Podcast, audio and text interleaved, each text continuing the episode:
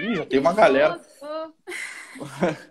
Mas tu compartilhou a parada ali e veio uma chuva, velho, da galera, tipo. Sério? Salvando ali, pá, foi uma loucura. E aí, Coyote? Oh, mãe, olha como me olham, oh, mãe. Eles me pedem foto, ei, au, ei, au. Que bom, eu fico feliz quando eu sei dessas coisas, porque eu até tava falando com a minha amiga hoje, eu não tenho. Eu não sou uma pessoa que eu fico. Até comprei um workshop esses dias pra tentar aprender a mexer melhor no Instagram. Porque eu não sou uma pessoa que eu fico super de olho nessas coisas e tal. E eu não tenho noção, assim. Eu tenho noção quando as pessoas vêm falar comigo e, tipo, ai, quando você me marcou, muita gente veio falar comigo, ai, quando você marcou, sei lá, minha loja, ou não sei o quê, muita gente eh, passou a me acompanhar. E eu fico assim, gente, eu não tenho nem noção, tem dimensão. Eu sou muito péssima em rede social. sou bem. Parece que eu sei alguma coisa, mas eu só. Só parece mesmo. só finge que eu não sei nada. Tá, então vamos começar contigo te apresentando. Quem, quem és tu? Primeiro eu já vou fazer a primeira pergunta. É Suelin ou Sueli? Ah, então, eu, atendo ou como Suelen ou como Suelin. Porque o meu nome tem um Y no final, então acaba que pesa mais no final. Mas meu nome, na verdade, é Suelen. A minha mãe me chama de Suelen, meu avô me chama de Suelen, minha família me chama de Suelen. Mas muita gente me chama de Suelin, então eu já tô acostumada a ser chamada de Suelin. Mas só me chamem de Sueli. Não me chamando de Sueli, tá tudo certo. eu fico me Então sentindo tá. mais velha do que eu já sou. Mas... Ah, eu vou te chamar de, vou te chamar de Su hoje. De Su. Hoje Sim, de Su. eu prefiro É. que me chamem de Su. Se eu pudesse mudar o meu nome pra Su, eu mudaria. Pra nós aqui, tu é a Suelink. A gente chama de Suelink quando vai falar de ti. Sim, sim. É. Bastante gente fala assim também.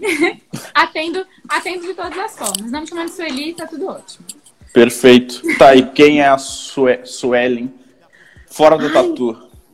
Que pergunta difícil. Quem sou eu fora da tatu? Ou quem era tu antes de tatuar, pra ficar mais fácil, então. Tá, é mais fácil. Porque eu acho que a Suelen ou a Suelin são a mesma pessoa, tanto dentro quanto fora da tatu. Porque eu acho que as- a minha vida e a tatuagem andam juntas, né? Não, é, é muito atrelado, eu não consigo separar, assim. Esses dias até me perguntaram numa caixinha de perguntas, tipo, ai, como que é a vida fora da tatu? Não existe a vida fora da tatu, não, não, não viro outra pessoa. Eu, eu sou a mesma pessoa sempre, porque a tatu vive comigo.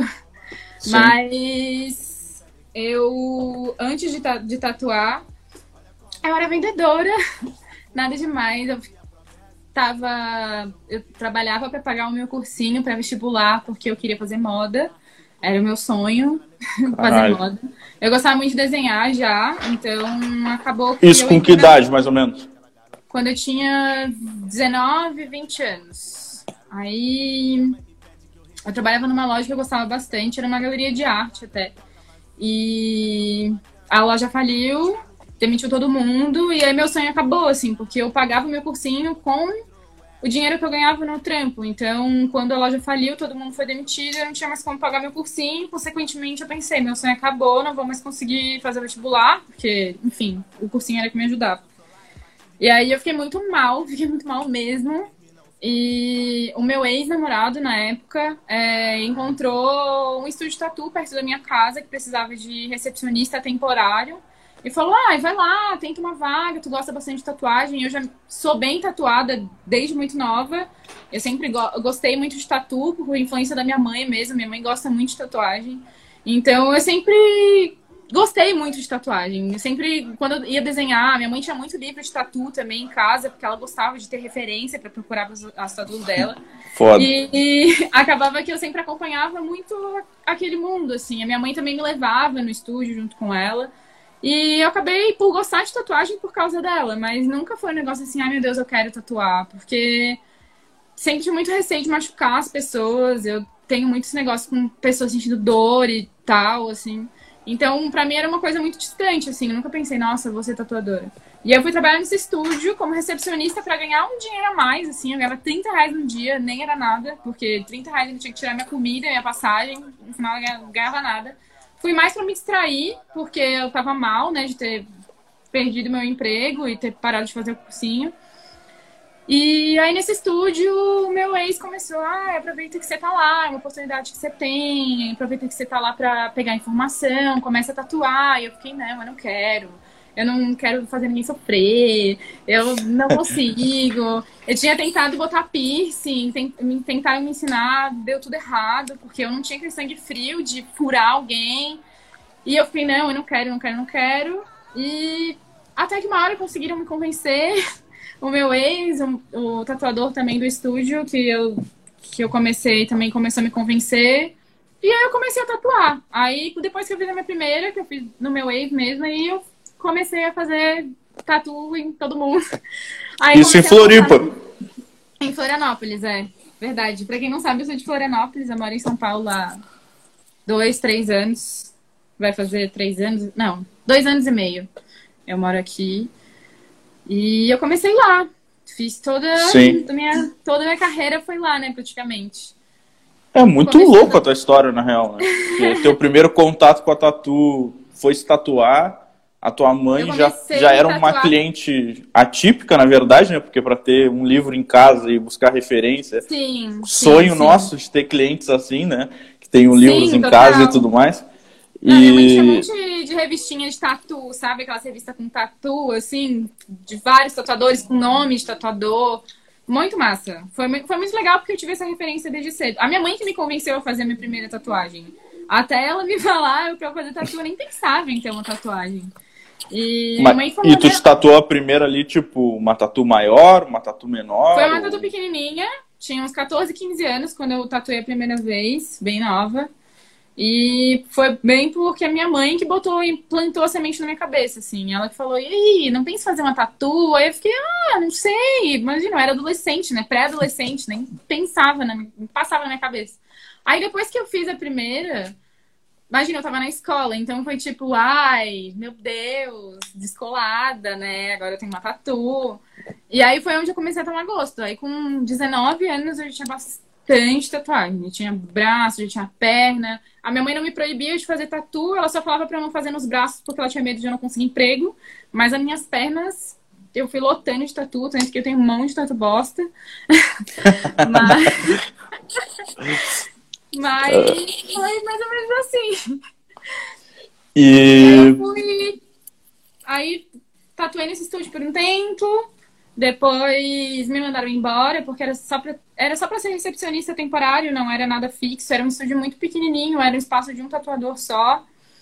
E eu fui tatuar na minha casa, comecei tatuando meus amigos mesmo, meus primos. Eu, a minha família é muito grande, então eu tatuei muita gente da minha família que passou para os amigos deles. E eu comecei a tatuar os amigos dos meus primos, dos, da, da galera da minha família.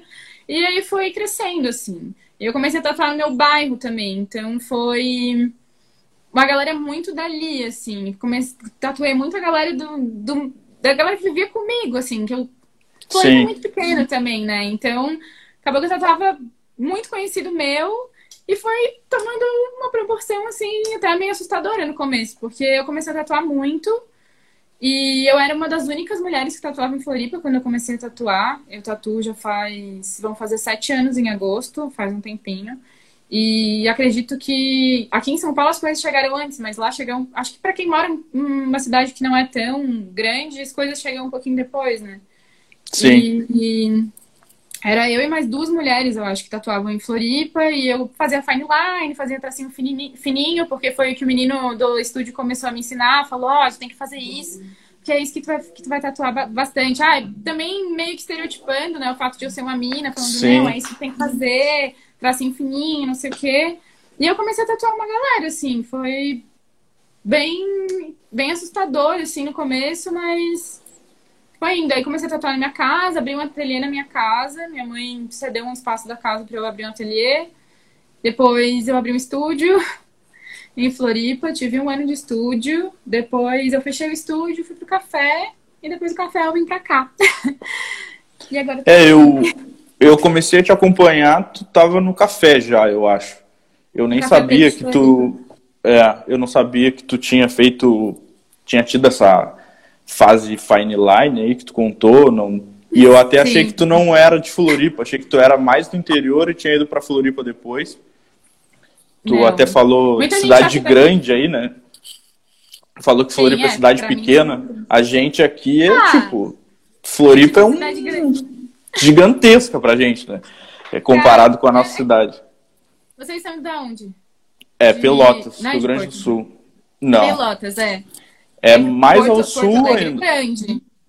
É, é a nossa Alegre capital. Eu, cresci, eu era mais nova, tinha uns 15 anos, eu fui para Porto Alegre, porque minha família é do Rio Grande do Sul. Eu e meus primos, que somos de Florianópolis. Ah, Mas nossa. eu fui para Porto Alegre umas duas vezes, uma quando eu era pequena e outra um pouco maior, e eu lembro de ser bem grande. Mas assim, Floripa, Floripa é uma capital, é, né? A gente não, não tem como tem como tirar esse mérito, mas ainda assim é uma cidade pequena, assim, com modo de pensar um pouco. Ah, eu acho que é, é tudo. É, lugar quanto menos, menos gente, eu acho, que tem. Mas as coisas chegam antes, né? Tipo, as, as coisas Sim. chegam mais devagar. Então, eu saí de lá mais porque eu sentia que eu não conseguia desenvolver tanto que eu gostava de fazer. Eu desenvolvo o que eu gosto de fazer lá, mas não tanto quanto aqui. Então, eu acabei vindo pra cá por esse motivo, assim. Mas eu gosto muito de Floripa, é a minha cidade, foi onde eu cresci, foi onde eu nasci. Foi onde eu cresci como tatuadora também, então devo muita coisa a Florianópolis, assim. Principalmente Sim. aos meninos do café também, porque eu acho que muita gente passou a me conhecer por conta deles, porque foi com eles que eu aprendi muita coisa, assim. Eu tatuo vai fazer sete anos, mas eu digo que eu tatuo mesmo, assim, foi depois que eu entrei lá. Porque antes disso eu tatuei em casa, eu tive meu estúdio, mas eu não entendia muito de tatu, assim, tipo, eu tatuava. Quem, quem me deu muito norte foi a Jéssica Paixão, que foi uma menina, que é uma menina daqui de São Paulo, que ela faz fine. E ela que me encontrou no Instagram, assim, um certo dia. E ela que fez eu fazer o meu primeiro guest aqui em São Paulo. Que foi Nossa. onde eu. Aí foi onde a minha mente expandiu, assim. Porque até então eu tatuava em casa, eu tava feliz tatuando em casa tava tudo de boa. Daí quando eu vim para São Paulo, que eu conheci um monte de tatuador, conheci um monte de gente, aí eu fiquei, caramba, cara, não dava pra ficar mais aqui. Aí eu senti que minha casa já era pequena demais, que não, não ia conseguir. Ali já não dava mais. Aí foi onde eu abri meu estúdio. E porque realmente também em Floripa era meio difícil conseguir um estúdio que, enfim, que me quisesse, que quisesse uma menina que não quisesse concorrência, né? Porque hoje em dia é mais tranquilo, mas na época tinha esse negócio muito de concorrência, então não era qualquer lugar que te queria. Aí eu abri o meu, fiquei um ano e fui chamada para o café e aí preferi fechar o meu estúdio para o café porque eu, eu, vi que realmente era uma oportunidade de eu aprender muito mais coisas. Assim. E aí quando eu fui para lá foi onde eu mudei estilo, porque eu eu já gostava muito de Neutrad, que é a minha base hoje, né? De onde eu, eu faço meu Sim. trabalho. E eles têm muito, essa, é, tem muito uma essência muito tradicional, então acabou que eu aprendi muito de trad também. Aí foi onde eu conheci muito mais da história do tatu, foi onde eu passei a ter mais respeito com algumas coisas. É... E foi onde eu realmente comecei a adquirir mais conhecimento. Eu acho que tudo que tu adquirir conhecimento também vai se externando, sabe? Acabou que foi onde eu fui desenvolvendo meu estilo, mas foi algo muito natural de vivência, assim, de vivência com, com a galera dali, de, de entender mesmo que, o que eu estava fazendo. E gosto muito de fine line, não tenho nada contra, eu gosto muito, ainda faço, inclusive, porque eu tenho muito cliente que, que me leva junto, não, e eu não consigo negar essas pessoas, porque realmente as pessoas me procuram para fazer isso. Eu sei fazer, é o que eu fazia, enfim. Mas eu fui realmente me encontrando, assim, mais da minha essência, mais do que eu realmente gosto de fazer, sabe? Check the mic and make sure it sound right, boys.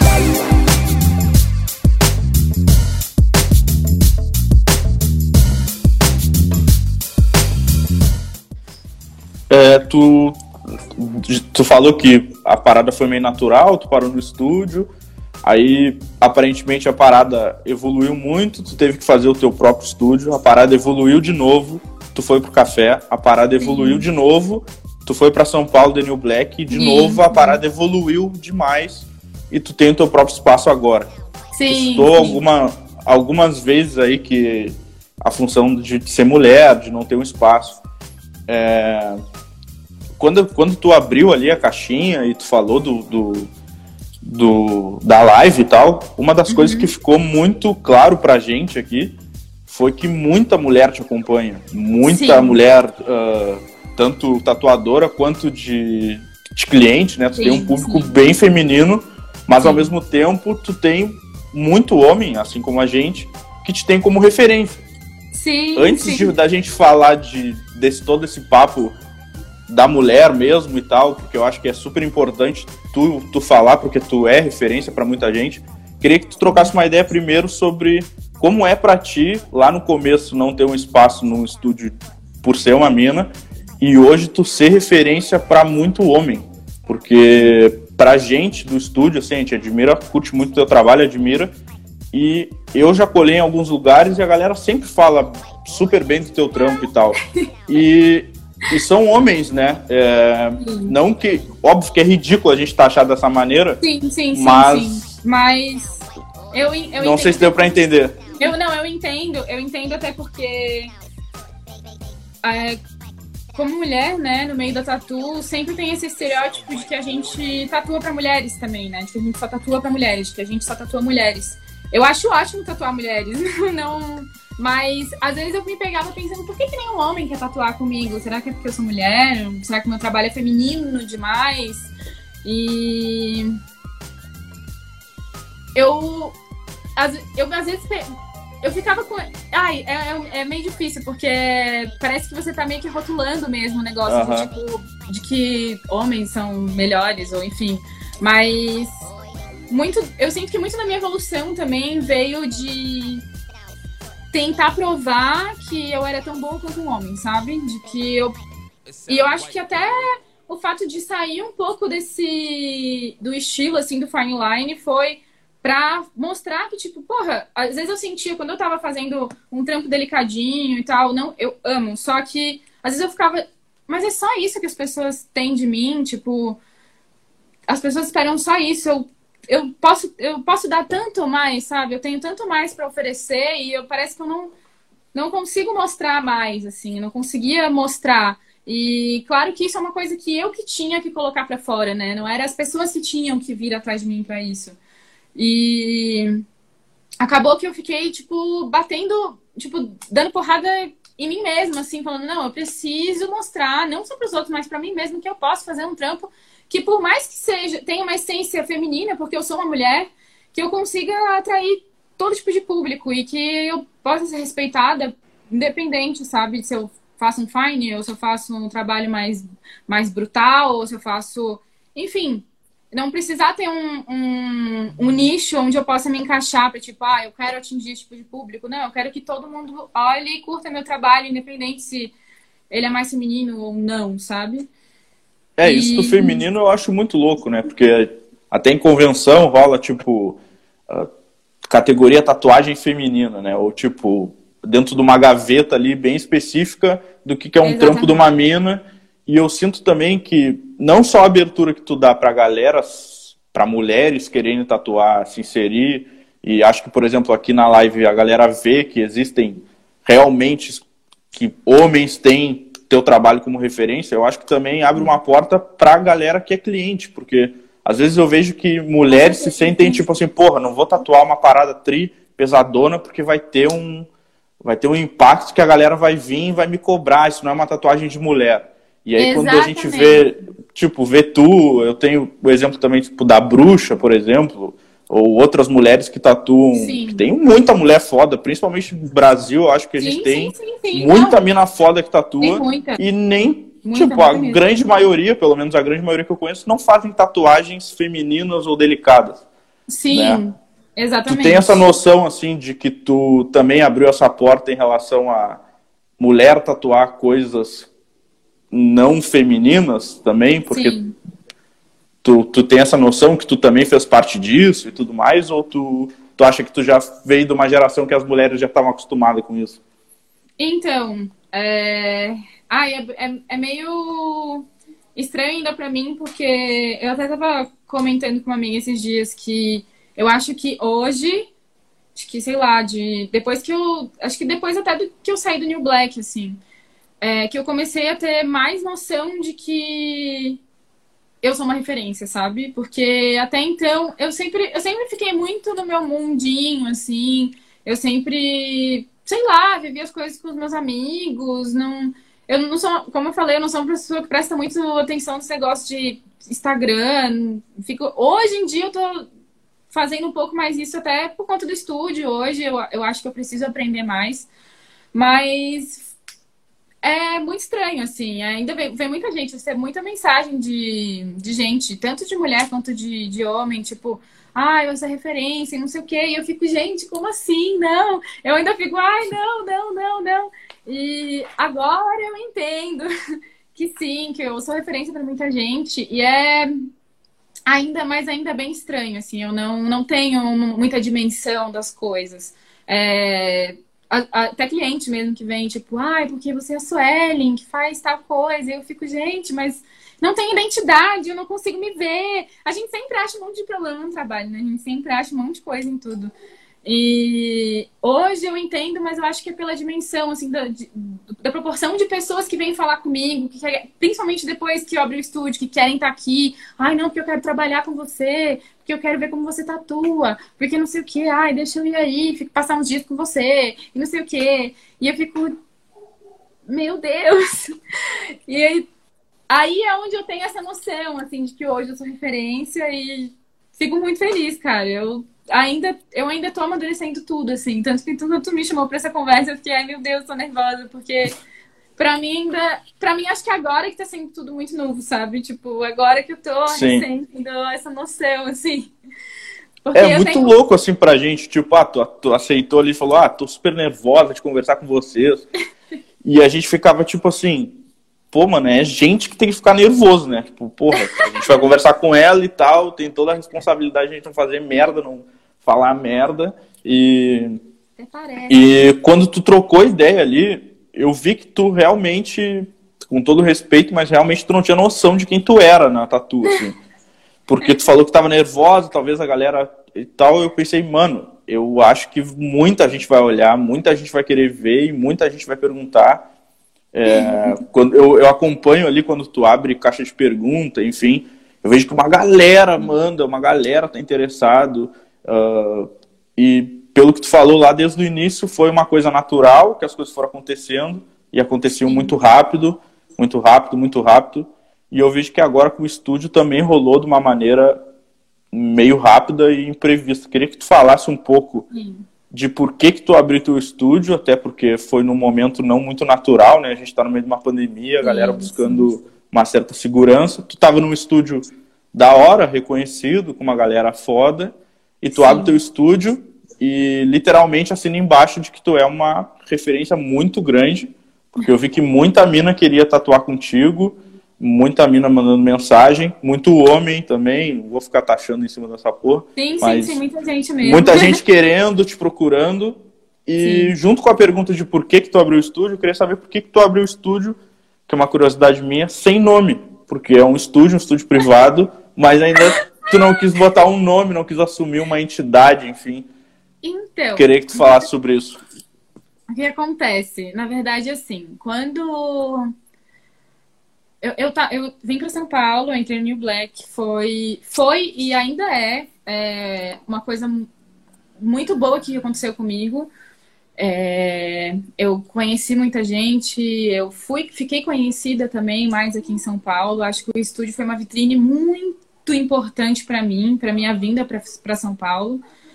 É, amo os meninos, são meus amigos até hoje não, não aconteceu nada. Vi muita gente que acha lá, que eu saí que brigada de lá, a gente saiu se espancando, se batendo, mas na verdade, eu já tive um estúdio antes, né, em Floripa, só que eu era muito imatura, eu era muito mais nova, eu tinha dois anos de tatu, então eu não tinha muita noção das coisas, eu pouco tinha viajado, eu pouco tinha conhecido, mas eu já tinha, sempre tive muito esse, esse negócio de querer fazer as coisas e de ir muito atrás, de querer que as coisas fossem do meu jeito e, e principalmente de abraçar pessoas, de acolher pessoas. No meu primeiro estúdio em Florianópolis foi onde eu recebi a Nádia, muita gente conhece ela, Barque.arte. Ela foi minha aprendiz. Eu não, não posso considerar assim porque ela era uma menina na minha escola, a gente se conhecia, mas a gente não se falava, a gente não era amiga, mas a gente se conhecia. Ela sabia que eu tatuava, ela queria começar, ela veio falar comigo para pedir conselho de que máquina ela ia comprar.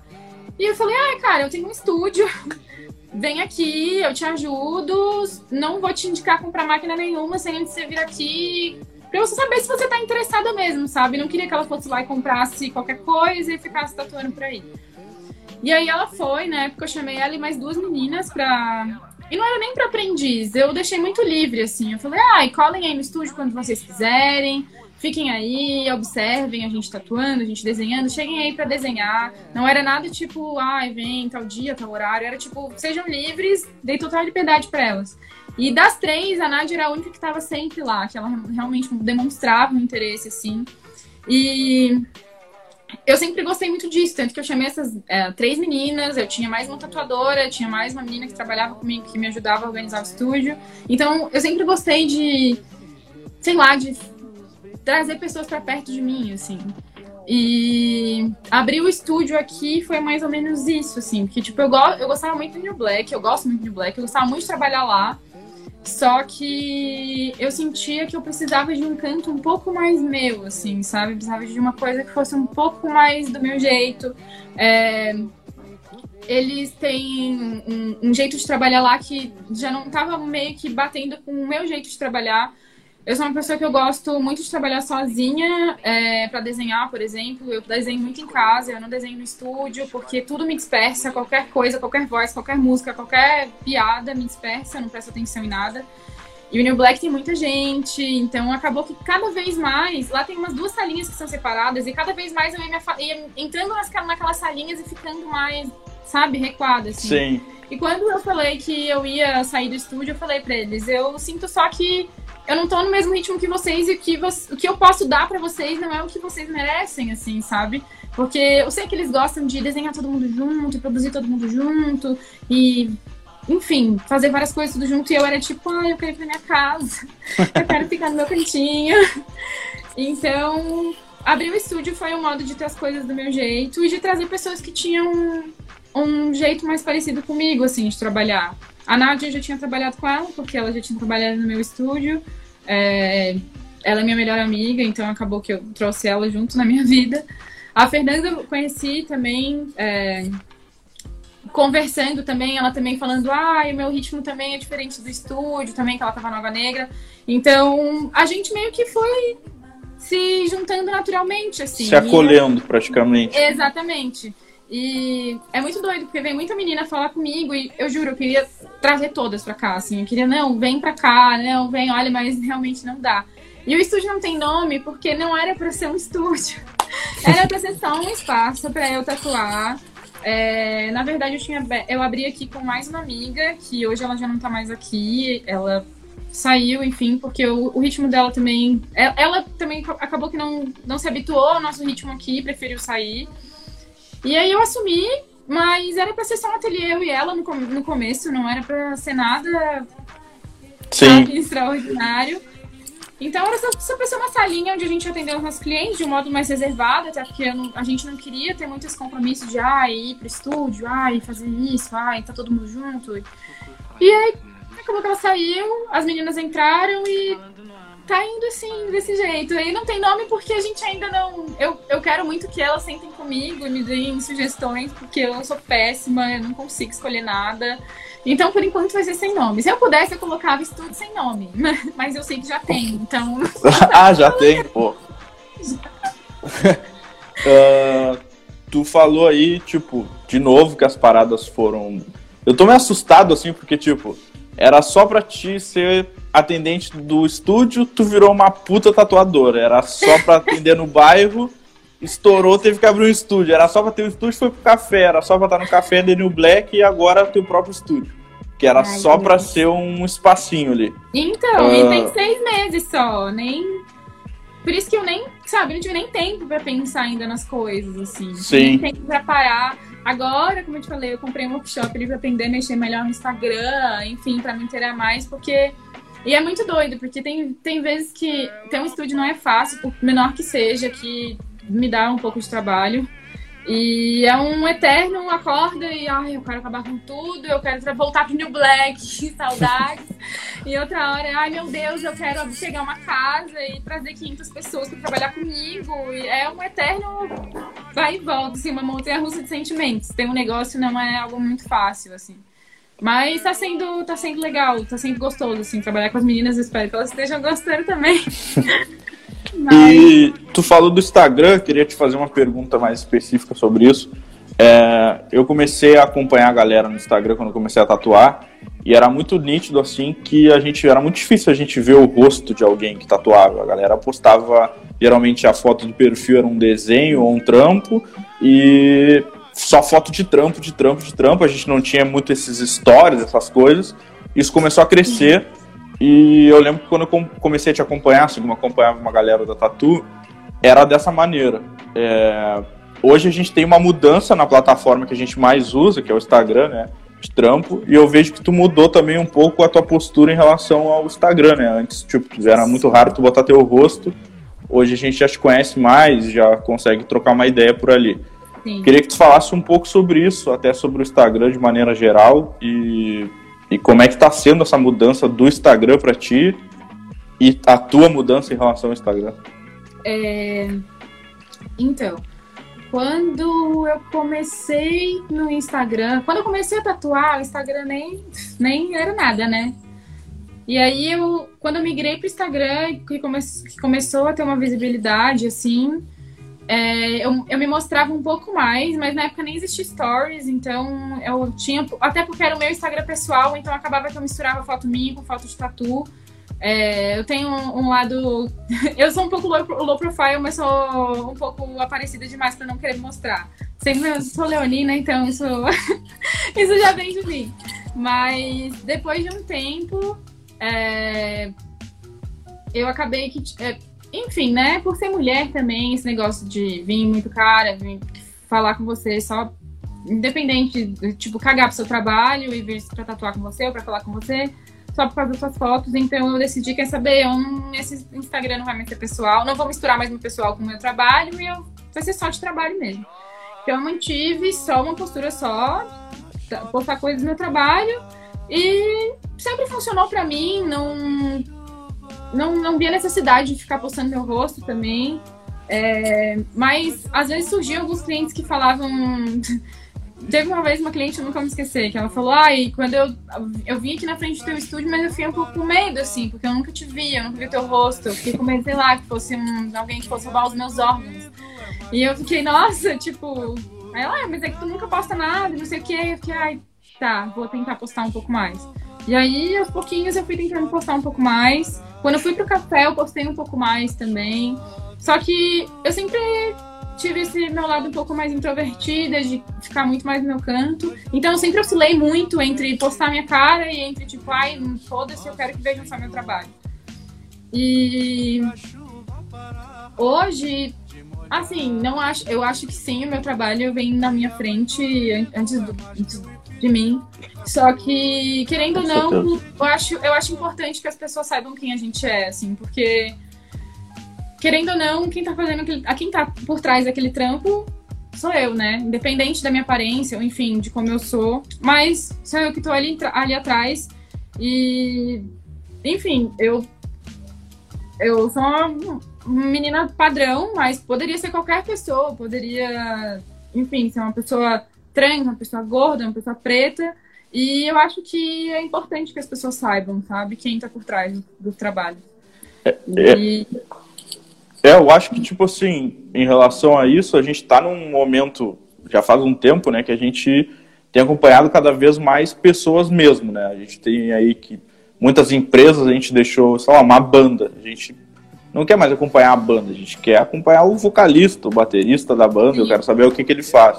E Sim. na Tatu aconteceu a mesma coisa. A gente queria saber quem é que estava ali.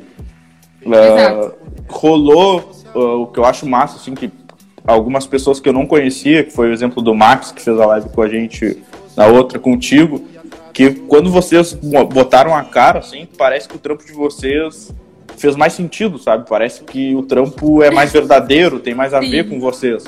E Exato. eu acho da hora essa parada de vocês colocarem a cara e tudo mais, pra gente conhecer quem é. Eu, eu tive uma vez que eu fui atender uma menina no estúdio, e ela entrou, chegou no estúdio, ah, tudo bem, ah, eu tenho um horário com o Gabriel e tal. Aí, ah, uhum. senta ali. Aí eu voltei e falei, ah, eu uh, queria ver o tamanho do desenho e tal. E ela, tá aí, o Gabriel. Eu falei, ah, o Gabriel, o Gabriel sou eu. E ela, ah, é tu. E aí eu vi, cara, tipo, a galera não tem a mínima ideia, porque a gente tá acostumado a postar ali e tal. E a gente tem na cabeça que tá todo mundo sabendo quem a gente é, o que a gente tá fazendo. Exatamente. E não é bem assim, né? E é Mas... muito doido.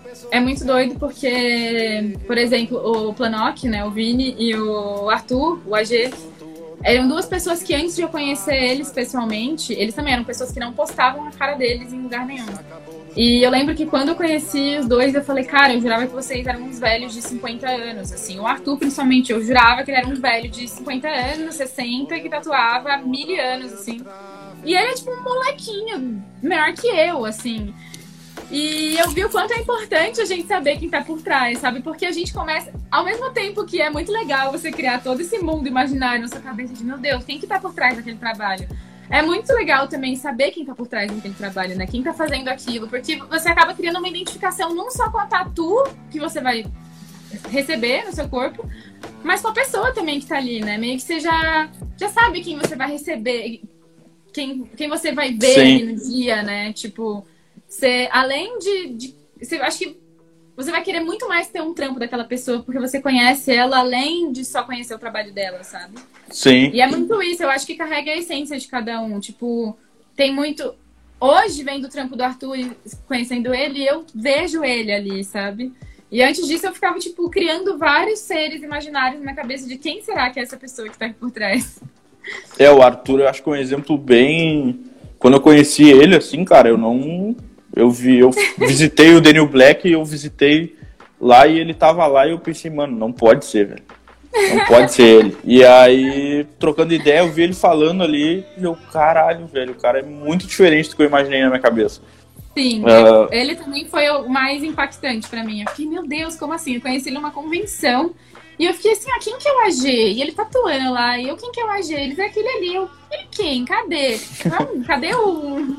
Cadê um cara gigantão, grande? É. pra você ver, né? Eu já fiquei, tipo, mó estereotipando, assim, o trampo dele com um cara muito velho que tatuava 500 é. anos é. e não, sabe?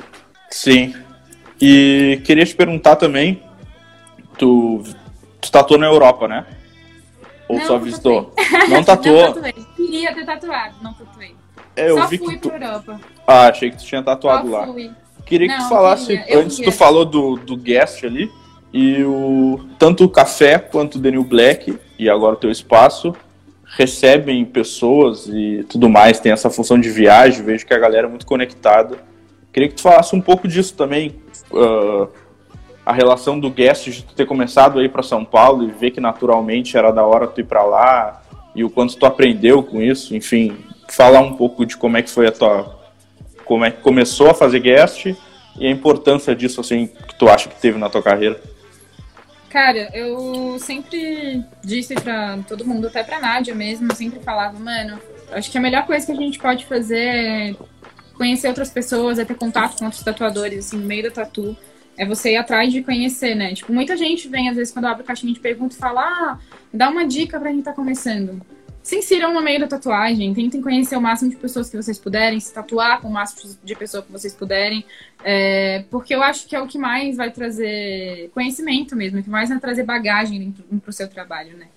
E eu digo isso porque quando eu tinha dois anos de tatu, eu tava na minha casa, Jéssica Paixão, ela me encontrou no Facebook, não foi nem no Instagram, me encontrou no Facebook, me chamou pra dividir stand com ela lá em Floripa na convenção e eu fiquei maravilhada, assim, eu lembro que eu liguei pro meu ex na época e falei, meu Deus, você não sabe quem que me chamou pra ir numa convenção e não sei o quê. Fiquei assim, maravilhada, achei que eu, pra mim foi tipo, tinha zerado a vida, assim. E eu fui na convenção com ela e logo em seguida ela falou: ah, tenho um estúdio lá em São Paulo, fica lá, vai lá uns dias. E eu fiquei, tá, mas eu vou lá, eu não vou tatuar ninguém. Tipo, vou fazer o quê? Dela, não, mas vai só por ir. Não precisa tatuar ninguém. Vai, se você, se você tem dinheiro sobrando aí, vai, fica lá com a gente, passa uma semana. você fica na minha casa, não sei o que. Aí fui, e aí foi onde realmente expandiu, assim. Eu vi muita gente tampando, foi onde eu conheci uma galera aqui em Sampa. Foi onde eu conheci o trampo do Juba até, porque ele era conhecido da, da Jéssica. É, foi onde eu fui realmente conhecendo mais pessoas do meio da tatu, assim. Até então eu tava na minha casa vendo meu mundinho ali. E depois que eu fiz esse guest, eu comecei a fazer mais guest em São Paulo. Então, o primeiro lugar que eu vi fazer guest foi em São Paulo. Eu comecei cada vez vir, cada vez mais vir para cá e cada vez comecei a tatuar mais por aqui também. Guest era uma coisa muito recente ainda também, não era algo tipo, hoje em dia todo mundo faz guest o tempo inteiro. Mas era bem, era bem novo, assim. Então eu achava que nunca ninguém queria tatuar comigo, mas muito pelo contrário. Acho que por ser alguma coisa muito nova, aí mesmo as pessoas, meu Deus, a menina tá vindo lá de Florianópolis, vou tatuar com ela. E aí quando eu comecei a fazer guest em São Paulo, eu comecei a fazer mais contatos com outras pessoas. É... Naturalmente foi. Eu fui indo fazer guest em outros lugares. Eu conheci a Ingrid Campelo de Brasília, fui fazer guest em Brasília, aí fui fazer guest é, enfim, fui, aí fui pro Café Preto, aí o Café Preto tinha no Rio, comecei a fazer guest no Rio. Aí comecei a fazer guest. Aí fiz guest em Curitiba, porque conheci também. Mas foi isso, tipo, um guest que eu fazia, eu conheci uma pessoa de um outro lugar, ou uma convenção que eu ia, eu conheci uma pessoa de um outro lugar e fazia contato. Ai, não, vou aí, vem pra cá, não sei o quê. Quando eu vi, eu tava viajando pra tudo quanto é lugar. Fui pro Vértebra também, porque que eu fui em Curitiba, porque eu conheci alguém lá no café que conhecia fulano de lá e que tava indo e eu fui. E, mano, foi a melhor coisa que eu fiz, assim, foi ter viajado pro máximo de lugar que eu pude. Eu só não tatuei na Europa porque realmente a pandemia me fodeu. porque eu ia, eu ia no ano passado, mas foi a melhor coisa que eu fiz, assim, pra mim, pra minha evolução, foi, eu acho que é, tipo, extremamente importante. Eu tenho muita parte do meu corpo tatuado, então eu não podia tatuar com muita gente. Então eu tinha que ir fazer guest para conhecer.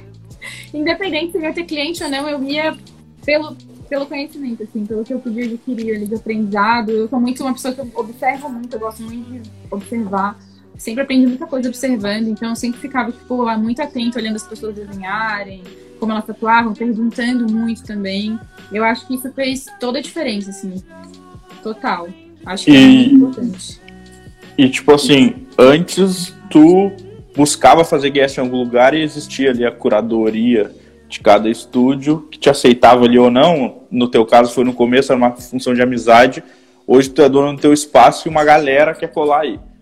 Muita gente pede, enfim. E como que é para ti agora ver esse outro lado de ter que, ah, pode colar aqui, eu realmente tenho espaço para te, te, receber. Tem toda a função da galera tá na mesma na mesma caminhada, tipo de na tatu, né? Porque tipo, eu vejo que a galera dos estúdios tem uma preocupação muito grande Sim, com a tua postura, um... é, manter uma postura ali. Queria que tu falasse um pouco disso, de sair de uma para outra e também dessa função que tu mesmo citou, que tipo, pô, eu queria receber todo mundo, mas não tem como, ainda mais agora. Queria que tu falasse sobre isso. Então, é... eu eu vim de dois estúdios, né? Tanto do café quanto a New Black, que realmente seguem ali um, uma linha de trampo, não, não fogem muito disso. E querendo ou não, se for ver as meninas que tatuam comigo hoje, elas também têm uma linha de trampo muito que é muito parecida com a minha. Mas no meu caso, tipo, a Nádia já era muito minha amiga, então é, com certeza não ia não trabalhar com ela.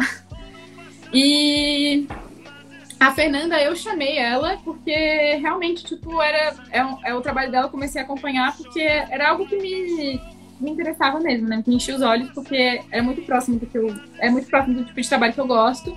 Então eu acabei chamando ela por isso.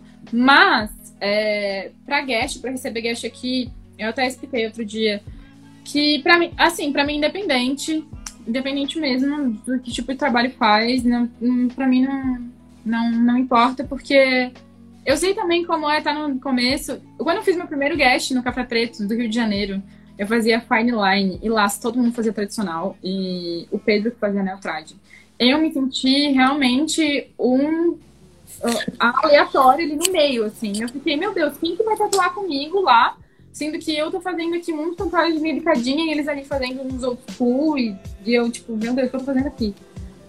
E no final das contas, que eu acho que a gente tem que estar aberto a, a aprender com todo mundo, sabe? Com todo, com todo estilo. Eu, todo, todo mundo que passou por mim me independente do estilo de tatu, desde quem fazia um finezinho, muito delicadinho, até quem fazia uma tatu muito brutal, de, do, pesada do demônio, eu aprendi alguma coisa, sabe? Sim. Então, pra mim não, não, não tem essa. Aqui, a, a única coisa que aqui, assim, como é muito pequeno ainda, é muito recente, eu, eu que tomo conta de tudo aqui, então é muita coisa para eu fazer. É, eu recebo as pessoas. Eu tenho uma bancada só de guest, né? Porque as outras duas são ocupadas. Sim. E. Pra mim depende. Eu só deixo bem claro que eu não. A gente não é um estúdio, então eu não posso tomar a frente de fazer uma divulgação é, de fazer uma agenda, de me preocupar. E aí, se você tem tatu ou não, tipo, é um espaço para quem quer tatuar, para quem quer vir aqui, para quem já tem cliente, ou para quem quer ficar aqui, para mim não tem problema. Só não posso estar recebendo um monte de gente mesmo agora, porque por conta do Covid. Mas se tem cliente, precisa de um espaço para tatuar, seja bem-vindo, pode vir. Independente do tipo de trabalho, do estilo de trabalho, eu acho que eu tenho muito a aprender.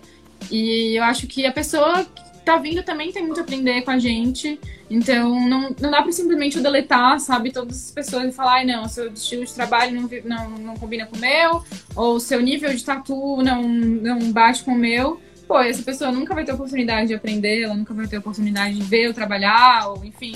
É tipo, ah, ou você tatua comigo ou não. sabe?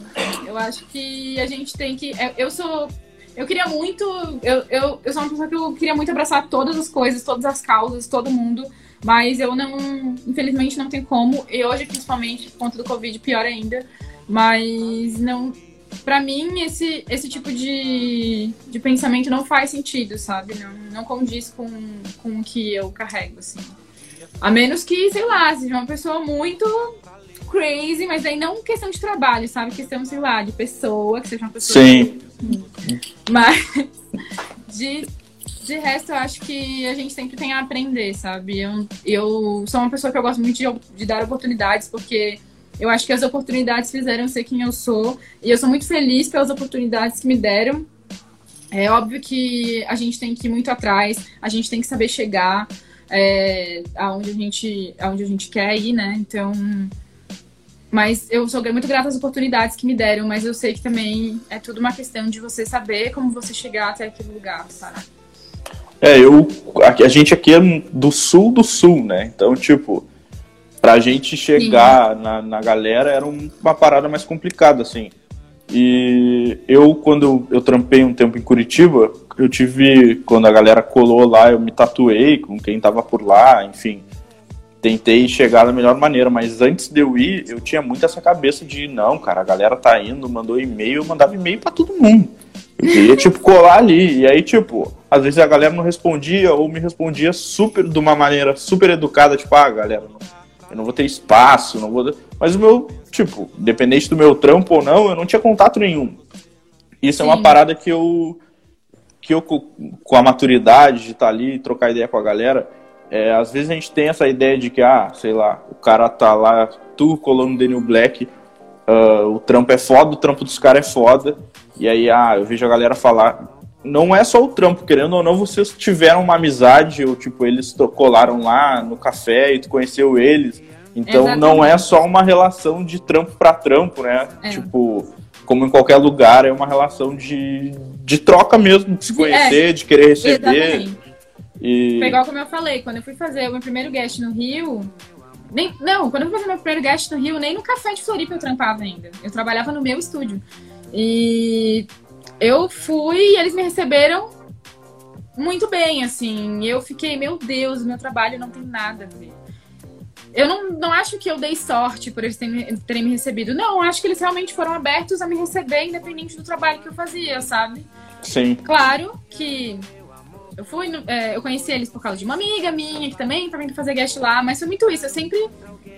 Eu sempre quis estar, sabe? Eu sempre queria estar no meio. Desde quando, antes de eu tatuar, antes de eu começar a tatuar, quando eu era só tatuada, eu queria, porque eu gostava do meio da tatu. Então eu queria ir em convenção, eu queria conversar com todos os tatuadores, eu queria ir em todos os stands, eu queria. Porque eu sempre fui assim, tipo, por mais que eu seja muito quieta, sou muito na minha, eu sempre tô ali, ai, oi, tudo bem? Ai, qual seu. Dá seu cartão, dá seu número, ai, deixa eu ver como é você trabalha. Ai, eu sempre fico ali, encho, dou uma, uma enchedinha de saco, mas sempre fico, sabe? E foi abrindo teu espaço dessa maneira, querendo ou não.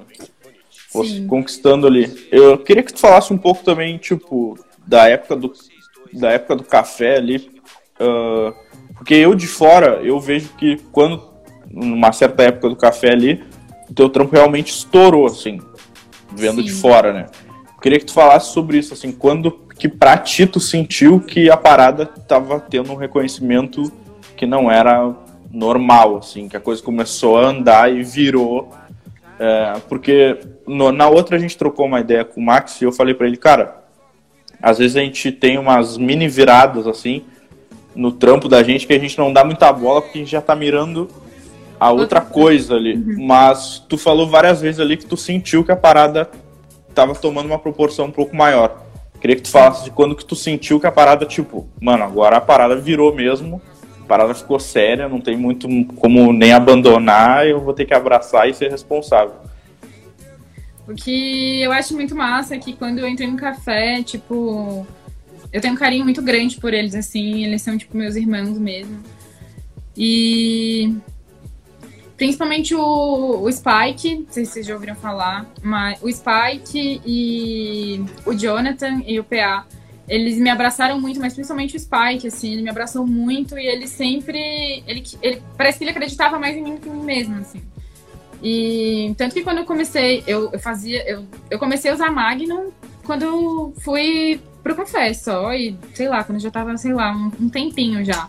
E foi ele que ficava assim, usa Magnum, vai, você consegue. Eu olhava as pessoas fazendo a sombra lisinha, até a do Pedro mesmo, né, que ele já fazia sombra lisinha, e eu falava assim, ah, eu queria fazer a sombra assim. Eles, não, mas você consegue fazer. Eu falava, não, eu não consigo, eu já tentei, não consigo. E eles ficavam, não, vai, você consegue, vai, tenta. Aí vai fazer um trampo, aí ele. O, o, o, o legal de lá é ele sempre sempre me abraçaram muito, assim, então eu não tinha vergonha. Eu sempre fui uma pessoa muito envergonhada de mostrar os meus desenhos, de mostrar as minhas coisas, e lá eu perdi muito essa vergonha, assim, de mostrar o que eu fazia, de, de aprender a ouvir a opinião dos outros, que é muito difícil também. Aprender a, ouvir quando você tá errado e quando onde você pode melhorar. É, a gente tem um ego muito grande, né, de achar que tudo que a gente faz é daquele jeito, e enfim. E eu mostrava as coisas para eles, principalmente os pais, que sempre falavam, não, pode melhorar nisso, não, faz desse jeito, faz desse jeito. E eu acho que eu senti assim, que, que, as coisas mudaram, principalmente quando a gente participou de uma convenção e eu tive que fazer uma pintura. E eu nunca tinha feito uma pintura antes. Então, foi a partir desse momento que eu vi, caralho, o, tanto de coisa que eu tô aprendendo, sabe? O tanto de coisa que eu. que eles me obrigaram a aprender. Tipo, não, você consegue sim. Eu falava, cara, eu não vou conseguir fazer uma pintura num A2. Eu nunca fiz nenhuma pintura num, A, num, A4. Como que eu vou fazer uma pintura num A2, num A1? Aí ele, não, você consegue, mano, é muito fácil. E ficavam lá me ajudando, não, vai, você consegue, você consegue, você consegue.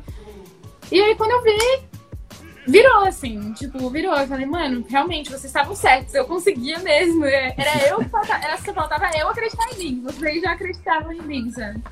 E aí foi onde eu vi, caralho, agora, agora começou a dar certo. Assim, agora, agora começou a parar. Agora eu vi que eu consigo, porque daí foi onde eu acreditei em mim, sabe? E aí depois, logo depois, tu foi pro. Começou aí fazer guest no Daniel Black e aí fechou mesmo e foi para lá.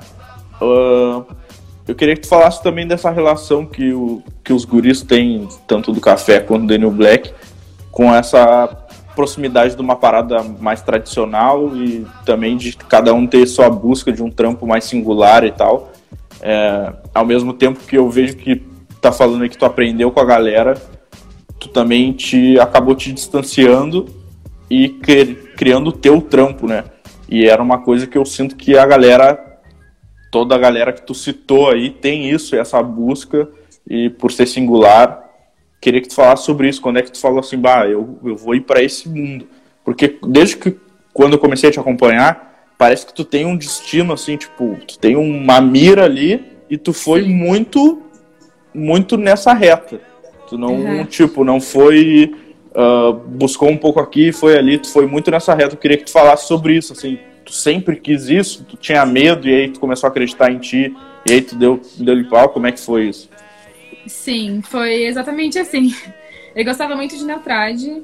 É, na verdade, eu fui, eu fui conhecendo Neutrade depois, assim, dentro, eh, quando eu já estava tatuando, né? Quando eu comecei a tatuar, o estúdio que me ensinou, o lugar onde eu aprendi, era aprendi do jeito totalmente errado, então minha, a concepção da tatu na minha cabeça era totalmente outra. Era o, o cara que me ensinou, ele simplesmente imprimia uma foto de uma tatu e passava o decalque por cima. Ele nem se dava o trabalho nem de redesenhar, assim. Ele realmente copiava da foto que estava ali. Então, na minha cabeça era desse jeito. Então, quando eu comecei a fazer guest, comecei a conhecer outras pessoas, que foi onde eu comecei a conhecer a tatu de verdade, aí foi onde eu comecei a mirar muito no Neutrade. É... E eu pensava, não, eu quero, se um, eu quero um dia, quando eu crescer, eu quero fazer isso. E eu tinha muito como referência o Arthur e o Pedro, né? De, é, o Pedro era muito referência de como eu queria fazer as minhas sombras, de como eu queria levar o, o, o a estética assim do, do meu trabalho.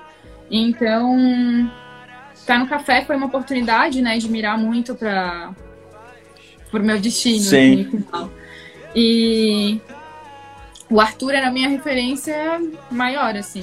E tanto que quando eu entrei no New Black, eu cheguei a comentar, assim, eu falei, cara, eu sempre quis trabalhar com o Arthur. Tipo, eu sempre, eu sempre tive o Arthur como minha referência. E hoje eu tô aqui trabalhando do lado dele. É muito.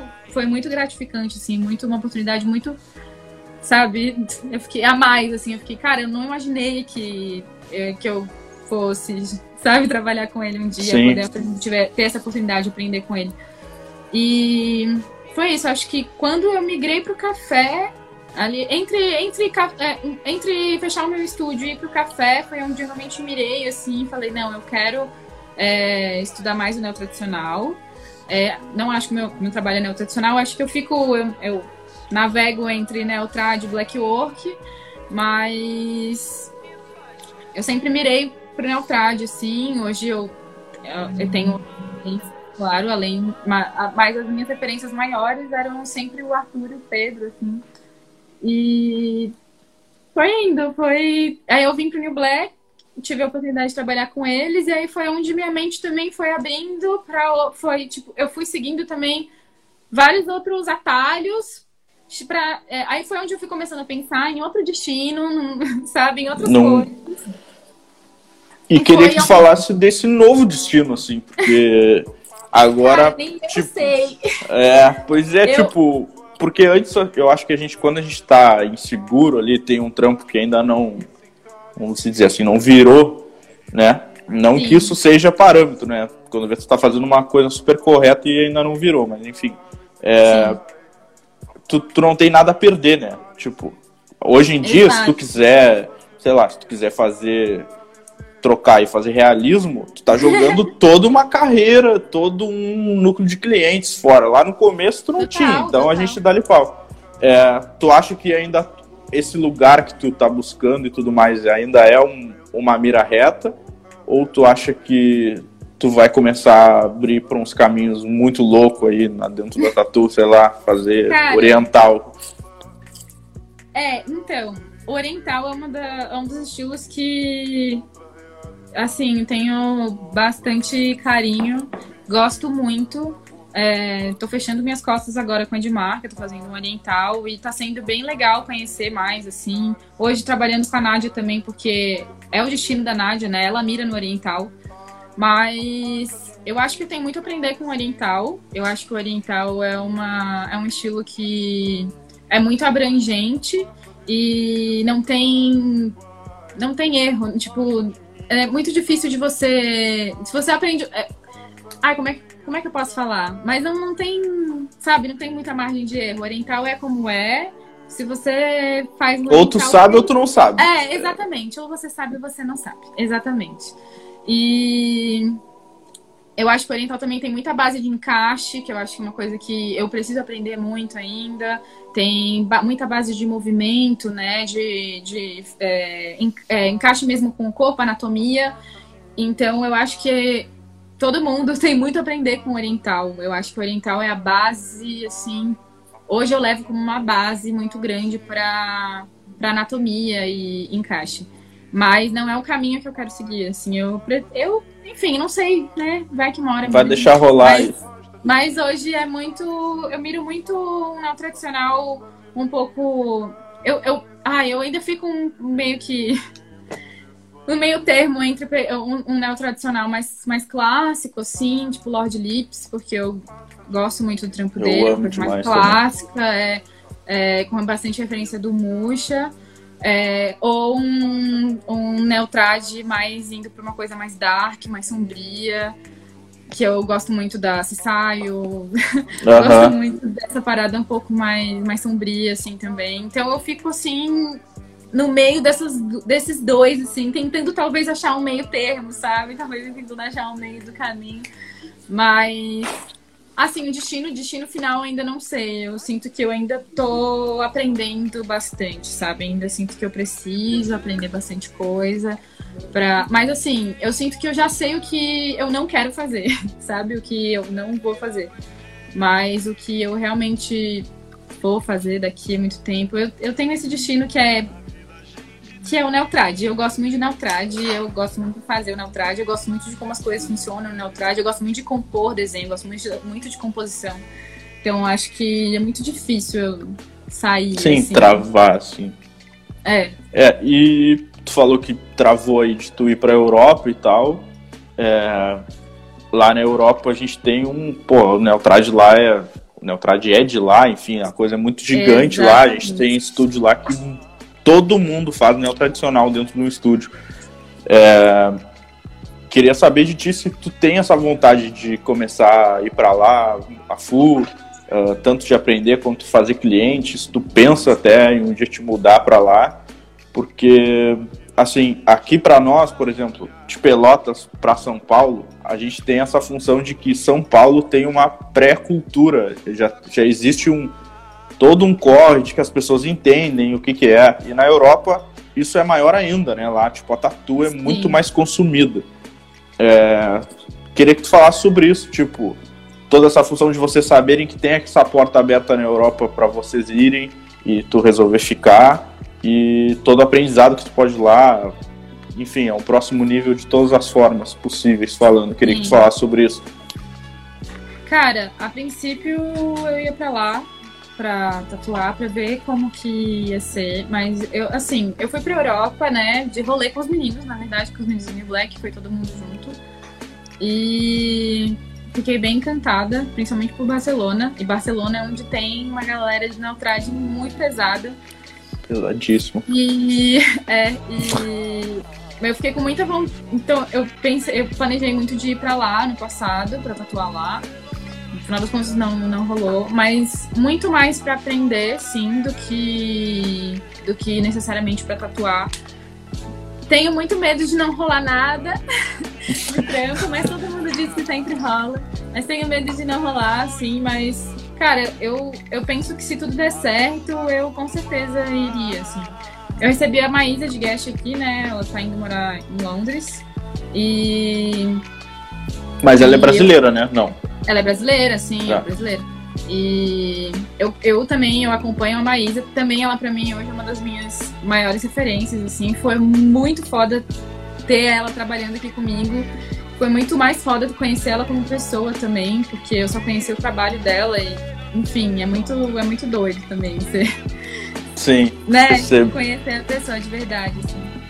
E e ela, e ela também evoluiu muito depois que ela foi para lá. Ela aprendeu muito depois que ela foi para lá. Então eu imagino que ir para lá, ter esse contato com a galera do neo tradicional, com certeza é um, é um é uma bagagem boa, né? Porque eu acho que a gente aprende muito mesmo vi, vivenciando, né? Vivendo aquilo e, enfim, eu acho que é isso. Eu, eu acho que se tiver oportunidade mesmo, se eu realmente curtir, eu preciso ir pra lá e ficar um tempo, mas tenho muita vontade, sim, de ficar. Se eu tiver a oportunidade de ficar para aprender, mais ainda, assim. Pretendo ir realmente até com, com uma grana suficiente para me manter, para não ter que depender de tatu real, assim. Porque realmente tô indo com a intenção de muito mais de aprender,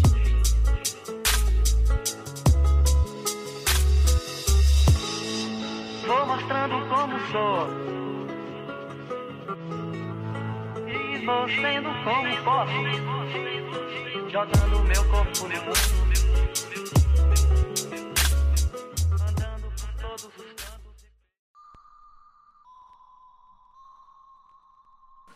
É, queria também trocar uma ideia contigo, que a, a, na caixinha ali de pergunta, muita gente com o Max rolou também, e eu vejo que rola muito com vocês, da galera perguntar muita coisa técnica.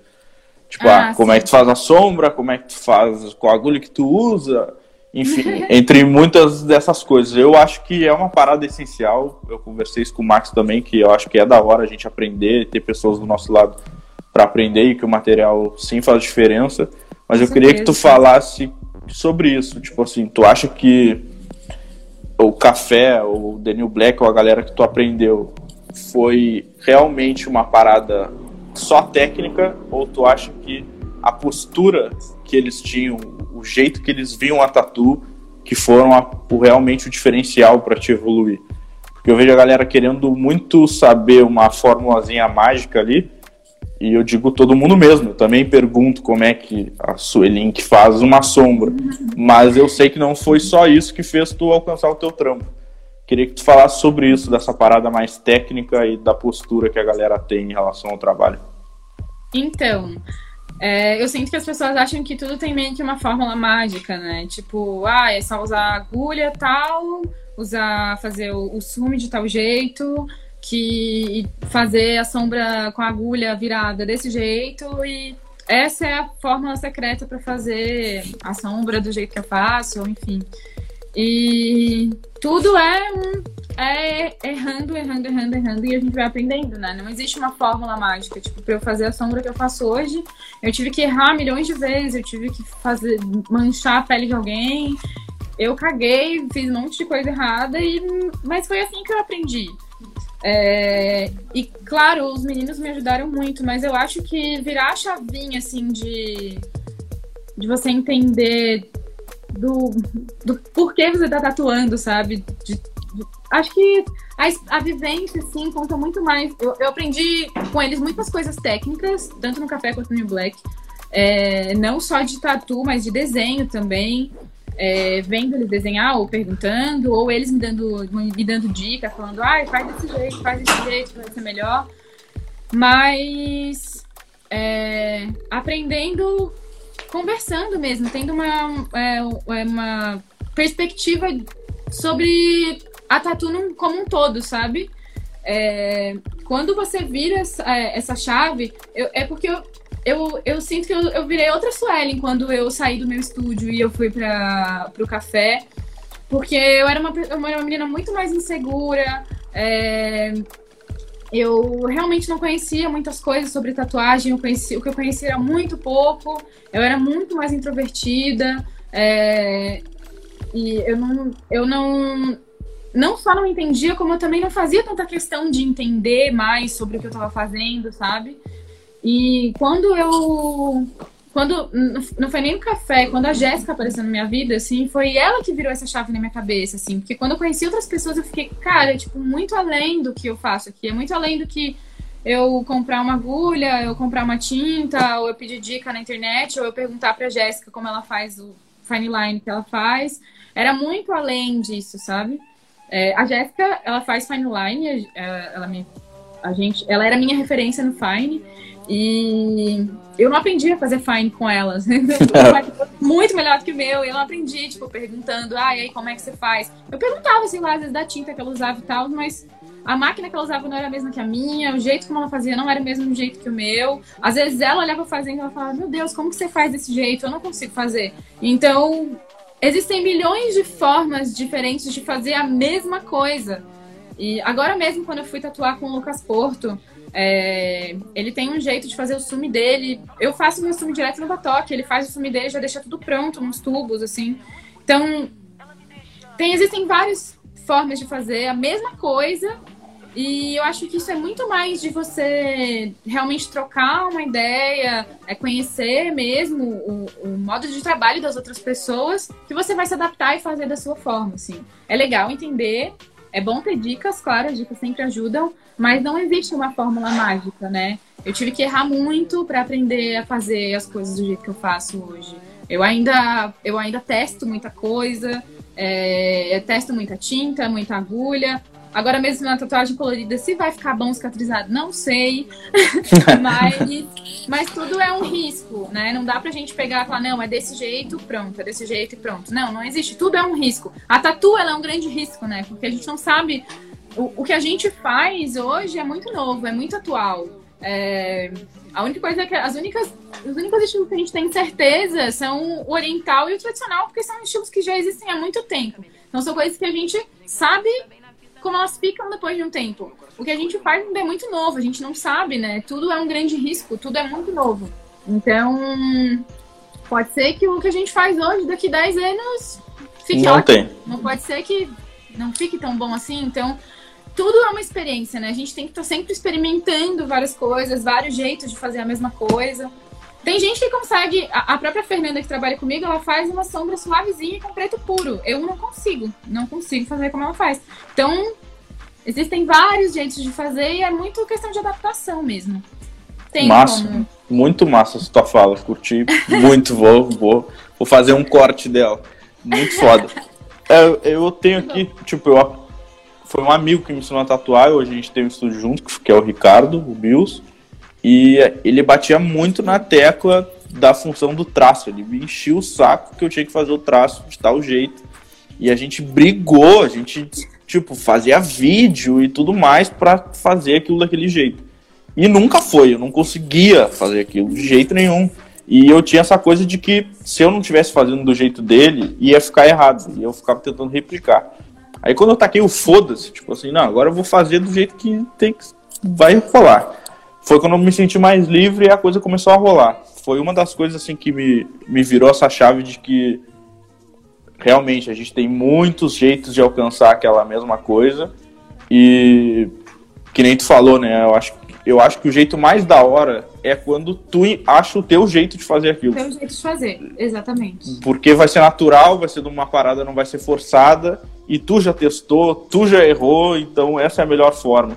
E aí quando Exatamente. eu vejo a galera mandando ali, ah, pô, a galera manda pra mim, né, pra te ver a loucura que a galera anda.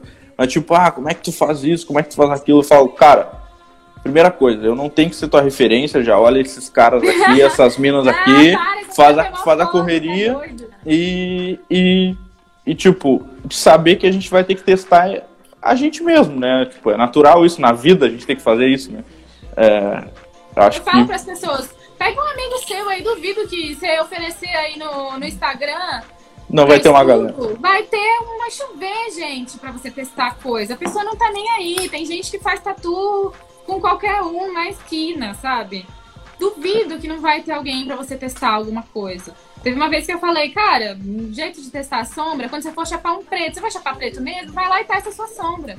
Mas é, é, esse negócio de as pessoas quererem muito que tem uma fórmula mágica e não existe receita de bolo para tatu, assim, não existe. É, cada um tem um jeito de fazer. A Nádia também faz a sombra dela de um jeito que eu jamais conseguiria fazer, assim. Então, não, não, não existe não, não existe fórmula. Hoje em dia, principalmente por conta da internet, onde as coisas são tudo para ontem, é, as pessoas querem tudo para ontem, né? E até tava conversando com a Bia esses dias. É, muita gente me manda mensagem falando, ah, faz um workshop, faz um workshop, e fica assim, ah, não sei, não sei, não sei. E aí, esses dias a gente parou para conversar e a gente tá até pensando em talvez futuramente um projeto junto de fazer, bolar um workshop mesmo, porque eu acho que falta muito das pessoas também conhecerem um pouco sobre. E, e, e eu não quero um workshop para falar sobre, ah, faz a sombra desse jeito, dilui a tinta desse jeito, usa tal agulha, blá, blá. Pra mim não funciona dessa forma. Assim. Eu acho que. Eu acho que tem muito disso já. Eu acho que já tem muito, muita gente ensinando coisa técnica. Hoje mesmo a minha cliente falou que o namorado dela queria aprender a tatuar e tal. Eu falei, ele desenha? Ela ah, ele desenha. É, mas ele ainda tem que pegar o jeito com a máquina. Eu falei, cara, a tatu em si é a parte mais fácil. Tecnicamente falando, tipo, aprender a tatuar é a parte mais fácil. Eu acho que a parte mais difícil mesmo é aprender a desenhar, aprender a compor um bom desenho. Eu acho que a parte da tatu mesmo é uma coisa que é só prática, não, não, não, não existe outra forma de tu aprender a tatuar sem ser praticando. Eu aprendo todo dia, tatuando. É, se eu parar de tatuar, eu vou até desaprender algumas coisas. Então, eu só vou saber fazendo, né? Não, não, existe nada que eu não vá, que eu vá fazer que eu não vou que eu vou saber fazer sem saber fazer, sem fazer. Eu vou ter que fazer várias vezes até aprender. É igual dirigir. Pra você dirigir, você tem que dirigir várias vezes, até que uma hora que você vai estar dirigindo super bem. Então não existe nada que você faça que você já nasceu, nasceu fazendo. Você tem um dom, você nasceu com um dom divino de fazer. não existe, é tudo Sim. é Mas desenhar é o essencial para tatuagem, né? Então... É, eu acho que isso é uma, uma discussão que eu acho da hora fazer também. É desenhar pro jeito que a gente vê a tatu, né? É, a gente tem aí um outro mundo, parece que uma outra bolha, que a galera vê tatuagem de um jeito um pouco diferente. Essa função que tu citou de imprimir, colar, é, pra ti, assim, é uma coisa que deve, talvez esteja muito longe, mas na cidade que a gente está aqui, desenhar que é o absurdo. Tipo, é Sim. cotidiano a gente ter que explicar que a gente não vai fazer aquilo ali, que eu não vou copiar tal trampo e tudo mais. E faz parte do nosso mundo ali ainda, né? Eu, eu entendo, porque quando eu fui fazer guest em Vitória, em Vitória também é, é bem assim. E foi muito. O, o legal de você fazer guest em vários lugares é que vocês conhece vários tipos de públicos diferentes também. Então, quando eu fui para Vitória, eu tive que, além de cobrar, tipo, três vezes menos, assim, do que eu cobro, eu nem cobro muito. é, porque lá, realmente, a tatu é zero valorização. Hoje eu não sei, mas quando eu fui para lá, que foi uns três, dois anos atrás, é super, era super desvalorizado. E uma menina brigou comigo porque ela queria fazer um balão de ar e ela queria que eu fizesse daquele jeito, copiado da internet, era uma tatu. Eu falei, cara, eu não vou fazer. Ela falou, como assim você não vai fazer? Mas eu vou te pagar pra isso. Eu falei, mano, você pode me pagar um milhão de reais. Eu não vou fazer porque não é o meu trabalho. Eu faço o meu trabalho. Se você quer o meu trabalho, eu faço. Se você não quer, ai. Foda-se. Travou. Não, deu, deu aqui. E... É. Não, deu, deu. E aí foi onde eu comecei a é, perceber que um monte de gente pensa dessa forma, assim. Hoje em Floripa, a Tatu tomou uma proporção já de, de trabalho autoral, assim, maior.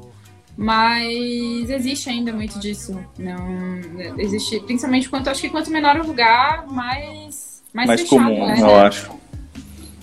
É, eu acho que é, essa relação, por isso que eu, eu tenho essa função de tipo, eu entendo quando a galera, por exemplo, tu saiu de Floripa e foi para São Paulo. É, para um monte de gente pensa assim, pô, a mina vai sair sei lá, do café preto.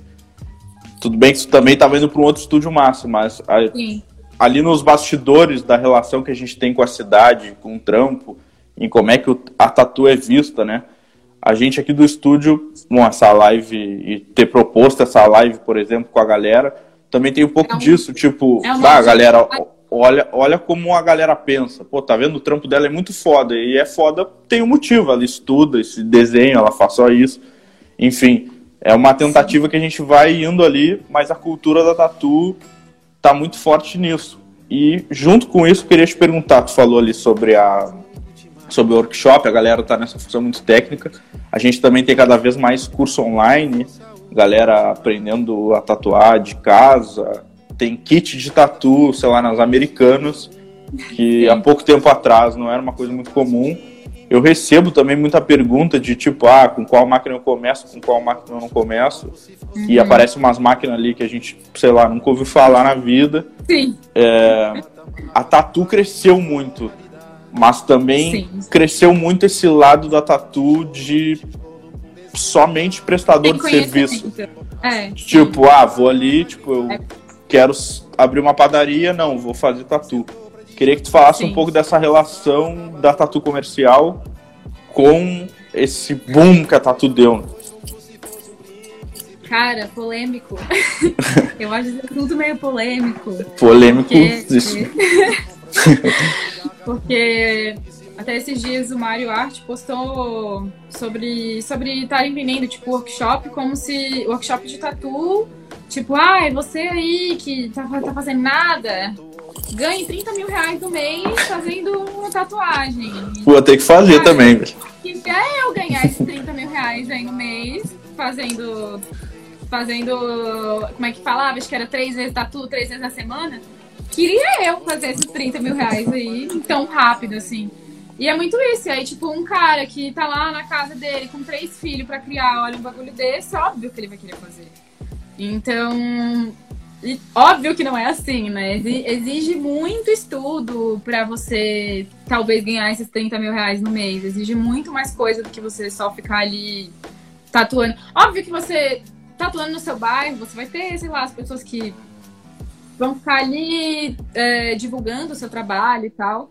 Mas é, uma vez um menino copiou um trabalho meu e eu fui falar com ele e falei, ai, poxa, que pena que você copiou, né?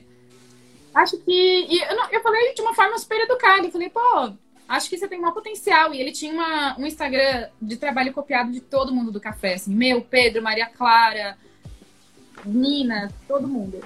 E aí eu vi que, tipo, era um menino que, na verdade, ele só admirava muito café preto, sabe? então, então, tipo, Aí eu peguei e falei com ele, cara, eu vi que seu perfil aí tem um monte de trampo do, de gente do café, tipo, pô, tenta fazer algo mais seu, tenta se inspirar em todos esses trabalhos e criar um pra você. É, eu sei que é difícil o começo, né? A gente não tem muitas inspirações, a gente não sabe muito por onde começar, mas tenta não ser só mais um, porque eu sinto que as pessoas só querem tatuar, eu acho que é muito mais por conta, às vezes, até do lifestyle e por achar que, tipo, é uma grana muito fácil e na verdade não é, né? Tem muita coisa por trás, é bem estressante, querendo ou não. A gente lida com pele, a gente lida com pessoas, a gente lida com sentimentos, querendo ou não. Então é algo muito delicado, é muito delicado, não é algo que você faz de qualquer jeito, você faz em qualquer lugar. Você tem que ter um mínimo de conhecimento, assim, eu, e eu acho até que respeito, sabe? Por isso que eu acho que é um assunto muito polêmico, porque eu sinto que a Tatu se perdeu, assim, nessa parte do mais cultural, assim. Eu acho que se perdeu muito a essência, assim, do, da Tatu.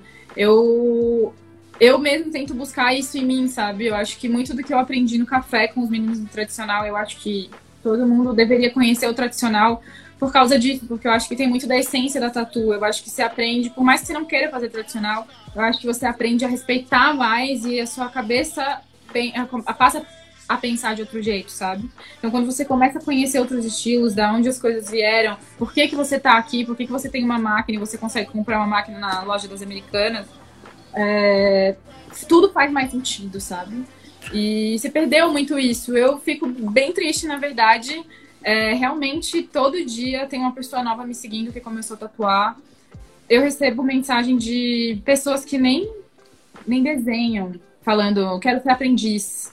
E eu fico, meu, e aí, o seu portfólio? Por mais, eu nem tenho espaço para aprendiz, mas por mais que você queira ser aprendiz, o que mais você tem para me oferecer além da sua vontade de ser um aprendiz, sabe? Porque vontade todo mundo tem, sabe? Então, acho que se perdeu muito isso porque banalizou demais. Os dias eu tava até. Ai, é meio. É meio. É meio polêmico, porque os dias eu tava até falando, meio que virou a praga do universo, assim. Você vira, cada esquina tem um tatuador diferente. Então, uma pessoa tatuando. Ou, ou vem cliente meu, ah, porque o fulaninho, amigo de não sei o quê, me tatuou. É, eu mesmo comprei uma máquina, me tatuei, mas, ai, mas, sabe, muito fácil comprar material, é muito fácil o acesso, é muito fácil tudo. É, o, o acesso ficou gigante. E o acesso à informação também ficou gigante, a informação ficou estranha. Só eu, que, mas eu acho mas eu acho engraçado que ao mesmo tempo que tem muita informação, parece que também não tem, né? Porque eu lembro que quando eu comecei a tatuar, eu procurava vídeo no YouTube sobre, é, sobre tatu, e eu lembro que tinha, tipo, três vídeos, assim. Um falando sobre como regulava a máquina, outro como que funcionava uma fonte, é, e outro falando sobre tamanho de agulha. Era isso, assim. E eu vivia nesses vídeos para tentar regular a minha máquina, para ver lá o 8 no, no, no o clássico 8. Né? A busca é, infinita. E, e, eu, e, era isso a informação que eu tinha. Não tinha mais. E hoje tem um monte de coisa, um monte de informação, mas as pessoas querem. Eu acho que é muito a rapidez as coisas. Querem, eu quero ser. As pessoas querem ser boas muito rápido ou elas não querem ser nada. É tipo assim, é 8 ou 80. Ou eu quero ser boa amanhã, ou eu vou fazer o que eu tô fazendo aqui, porque me dá dinheiro, eu pago minhas contas, eu tenho um lifestyle da hora. É... E isso tá bom, sabe? É, eu e... acho que a Tatu tem isso, do hype também, né? Tipo, a galera vê, pô, a Su lá tá toda tatuada, ela dá rolê, ela bebe, ela faz não sei o quê, ela tem 50 mil seguidores e ela tá ganhando a grana dela. Só que até tu chegar aí existe toda uma caminhada. Eu acho que rola meio parecido com, com a função da música, né? A galera romantiza muito, ah, o cara é músico. Artista, Pô, mano, né? Artista, Artista em geral. em geral, tipo ator, músico, sempre tem. E eu antes eu sofria muito, assim, eu sofria muito. Quando eu fazia Fine, assim, que eu tava meio que na transição entre que eu, a fazer o que eu faço hoje, eu sofria, eu chorava às vezes, assim, porque eu ficava assim, cara, eu não merecia estar tatuando. Porque eu fazia fine line, porque o meu trabalho era comercial, porque eu só fazia comercial, comercial, comercial. Não é nem fine line, era comercial, porque fine line tem existe Sim. muito fine line Mas era o comercial, porque eu fazia tatu comercial, eu fazia para vender mesmo. E eu, o jeito como eu pensava era diferente. E chegou um momento que eu tava mal comigo mesma, assim, eu ficava, meu Deus, por que, que eu fiz isso? Ah, eu comecei do jeito errado, quero voltar, eu quero começar. E... e. E é isso, tipo, as pessoas têm esse pensamento. Eu sei porque eu fui essa pessoa, sabe? Eu tive essa cabeça. E ainda bem que hoje eu penso diferente, mas eu sei que tem muita gente que vai continuar pensando dessa forma. Eu fiz muita cópia, fiz sim. Inclusive, um amigo meu fazia, tava fazendo guest aqui no estúdio. Foi a pessoa que me deu uma bronca. Ele nem sabia, eu contei pra ele esses tempos, nem, ele nem sabia que era eu.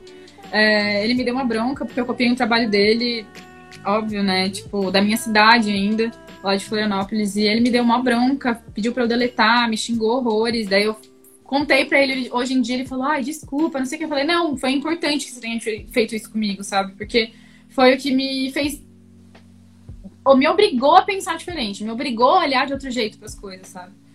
E eu sinto que tem muita gente que ainda anda por esse caminho de, tipo, só fazer dinheiro e fazer festa e, e cara, aí entra aquele rolê de se mostrar mais. É, eu tenho, eu me mostro hoje, mas eu ainda tenho muito receio por conta disso. Eu sinto que as pessoas levam muito o lifestyle muito antes do meu trabalho, assim, às vezes. E tipo, ai, olha ali ela, 50 mil seguidores, é, dá rolê, anda com uma galera da hora, tá num estúdio top. Meu Deus, essa menina deve ser rica. Se tem que até uma seguidora falando. Ah, um tempo atrás, quando aluguei meu AP, a menina, ai, comprou. Eu falei, não, é alugada. Ela, ué, por que, que você não comprou? Aí eu falei, ué, porque não tem dinheiro.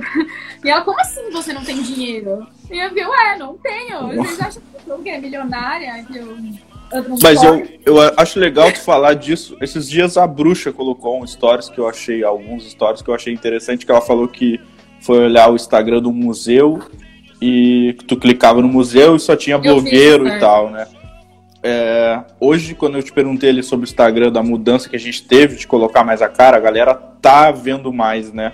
Só que se a gente pegar e se isolar e não mostrar mais o nosso rosto, e quem vai mostrar vai ser a pessoa que não vai ter um conteúdo relevante, o, o tatuador vai começar a olhar outra menina lá e ela vai dizer que o curso online é bom e ele vai comprar. No momento que Exatamente. tu faz esse movimento de mostrar teu rosto também, mas dentro do teu conteúdo tu falar assim, ó, oh, galera, não é bem assim, eu não, eu não tô rica, não é só pelo meu lifestyle, eu tô meio, tipo, me fudi muito pra estar tá aqui, é, tem todo esse rolê também, que nem tu falou é, também, na mesma coisa do, do workshop, né? Pô, só tem workshop que fala de, de coisa. Tá, mas no momento que ninguém se organizar e dar um workshop que Exatamente. fala uma coisa diferente, a galera que tá começando vai consumir isso, porque Exatamente. só tem foi, isso. Né?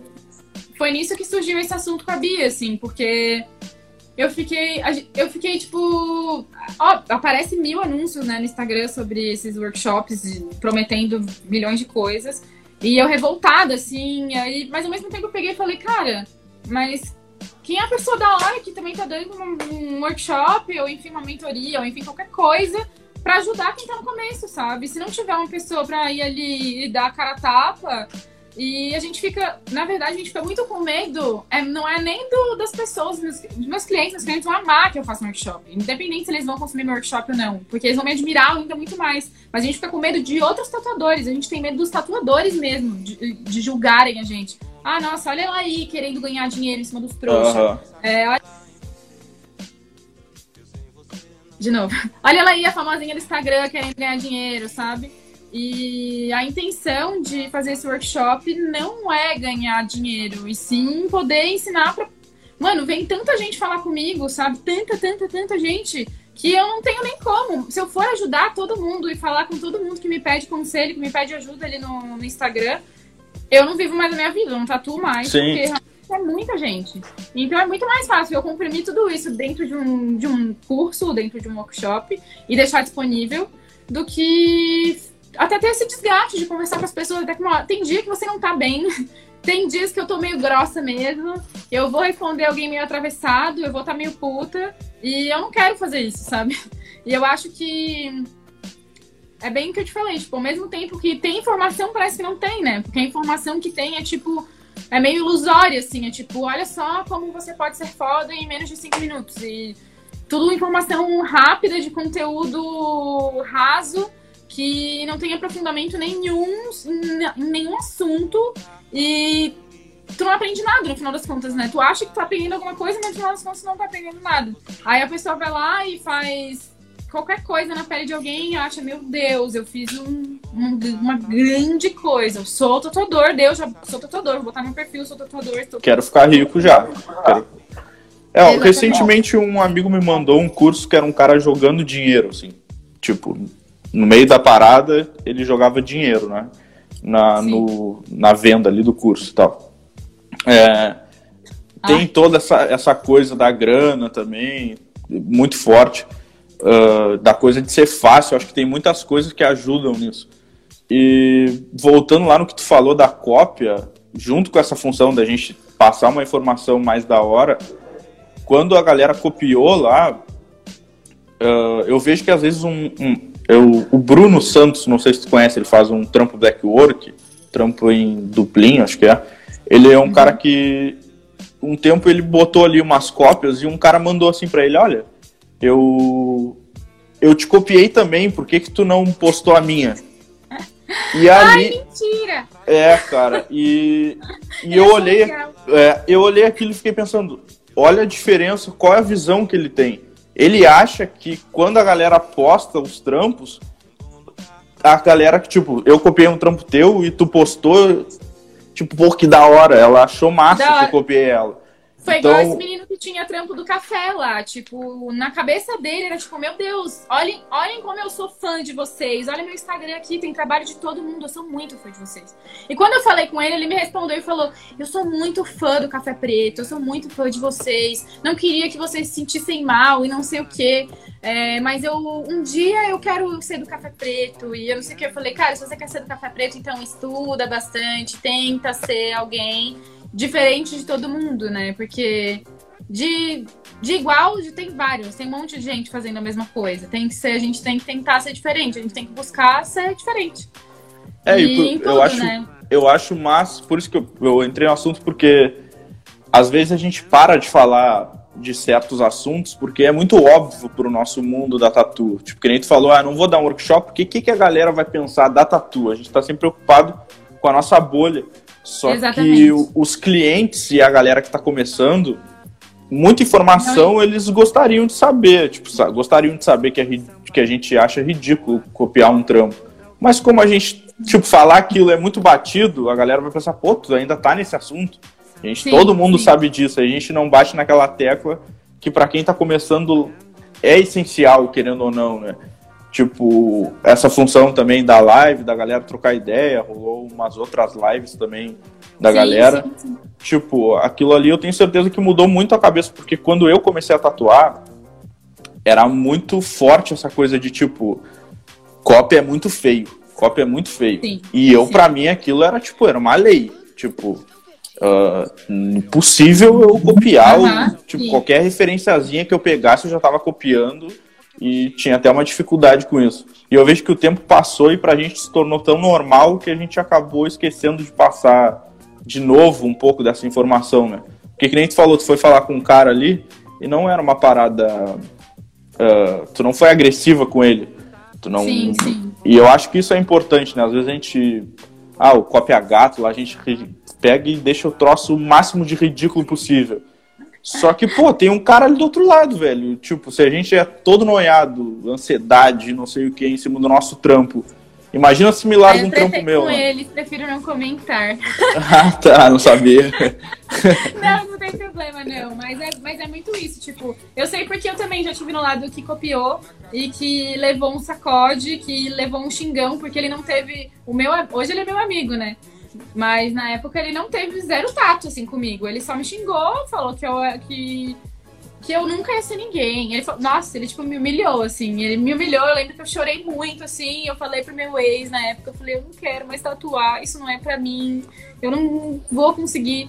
E, tipo, eu precisei de outras pessoas para acreditarem em mim, mas principalmente depois que alguém veio falar comigo. Mas falando porque me deu um chacoalhão e eu fiquei, tá por onde então eu vou ter que ir, sabe? Aí foi onde eu comecei a fazer uns desenhos meus, muito ruins, por sinal, mas foi onde eu comecei a me encontrar mais e eu comecei a entender que realmente estava errado, né? Eu copiar o trabalho de alguém. E óbvio que depois que alguém vem xinga, você fica com medo.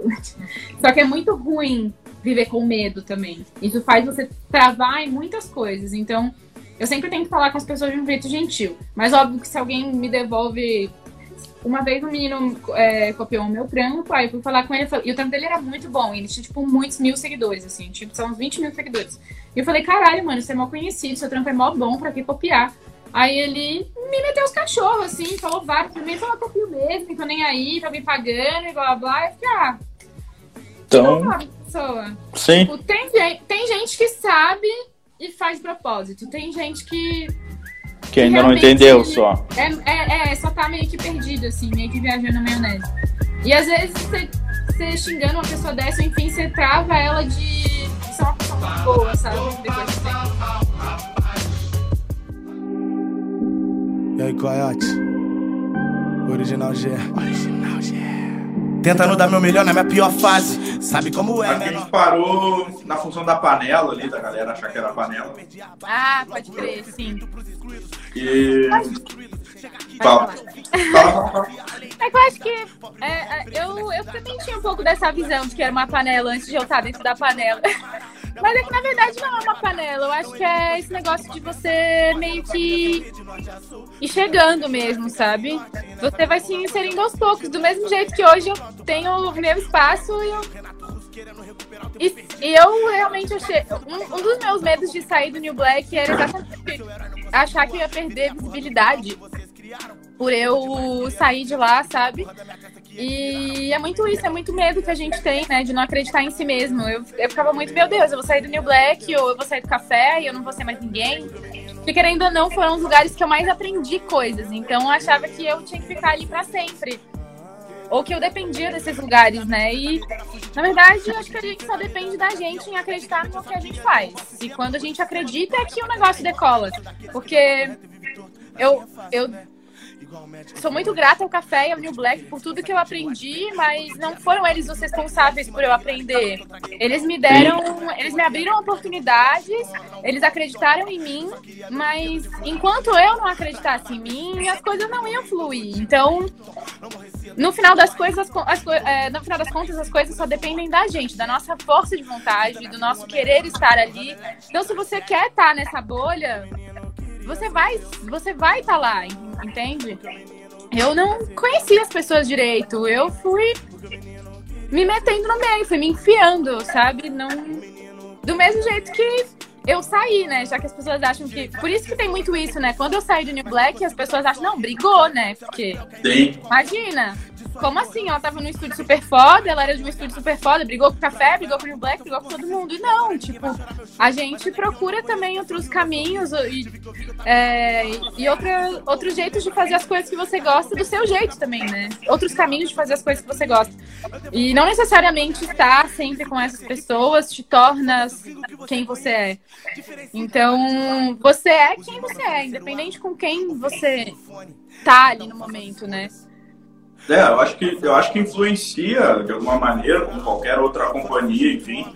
Claro. Mas eu, uma coisa que quando eu amadureci, eu ficava pensando muito por que, que eu tô somando? Por que que, por que que essa galera vai querer trocar ideia comigo? Vai me querer como guest? Enfim, o que que eu tô oferecendo? Eu também, é uma coisa que eu tenho com a tatuagem também. Eu falo pra Sim. galera do estúdio, a gente tem uma coisa que a gente fala, cara, imagina que tem a deusa da tatu o que que tá dando para ela, para ela te dar algum retorno? Tu quer, tipo, aparecer nos melhores estúdios, quer ter cliente todos os dias, mas e o que que tu tem oferecido pra deusa da tatuagem? É, cola a mesma coisa com essa galera, tipo, ah, tu quer colar... Quando eu fui para Curitiba, eu tinha essa coisa muito com vértebra, assim. Era uma função que, tipo, eu acho os caras muito foda e os caras estavam ali. Quando eu fui lá a primeira vez, eu estava em choque, assim, porque para mim também era muito referência, assim. E aí, tipo, tu vê ali e eu ficava pensando, tá, mas por que, que os caras vão trocar ideia comigo se eu não. Tipo, se eu vou só mandar um e-mail, os caras vão falar assim, vem, tu vai ser nosso aprendiz, a gente vai te ensinar tudo, vamos te divulgar pro mundo inteiro e acabou. Tipo, agora foi assim que aconteceu com a Su. Chamaram ela, falaram, nós vamos te abraçar, vamos te ensinar a tatuar e vamos não sei o que. Não, tu já sabia tatuar, tu já tinha teu blog. Então, tipo, ao mesmo tempo que o café somou pra ti, tu somou pro café. A mesma coisa pro Daniel Black.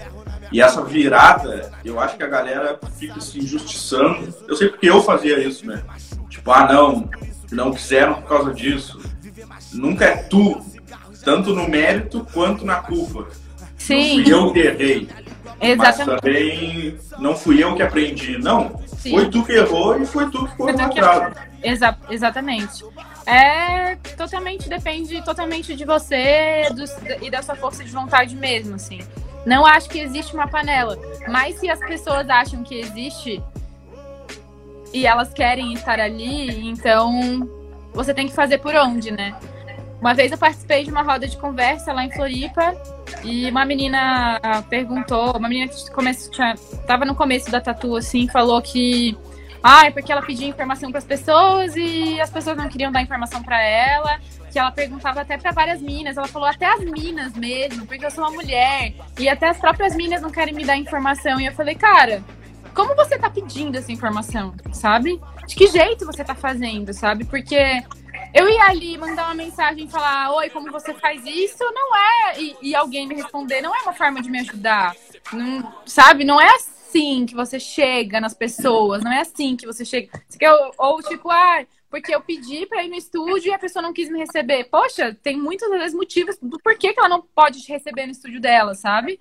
É, até quando eu trabalhava no café, quando eu trabalhava no New Black, muita gente falava, vai, deixa eu ver você tatuar. E eu falava, mano, vocês têm que pedir isso pro estúdio, não pra mim. O estúdio não é meu, não tem como pegar e abrir a porta do estúdio e falar, vem cá me ver tatuar, sabe? É, tem muito tem muita coisa e muito jeito de você chegar, sabe? E eu acho que se perde muito isso, muito nisso, assim. As pessoas elas querem as coisas e elas não não tem muito jeito para chegar, assim, sabe? Não tem muito jeito para pedir a informação. E eu sei que falta muito, eu, eu acho que falta muito da gente que é, de passar essa informação mesmo, de, de abrir mais, né, o que a gente o nosso conhecimento para as pessoas.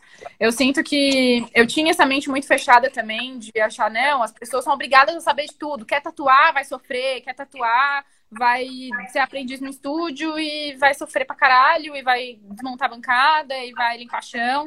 Também tive muito esse pensamento, só que hoje, para mim, não faz, não faz mais parte isso, sabe? Eu acho que é óbvio que a gente sofre, porque não é fácil o começo, não é fácil mesmo.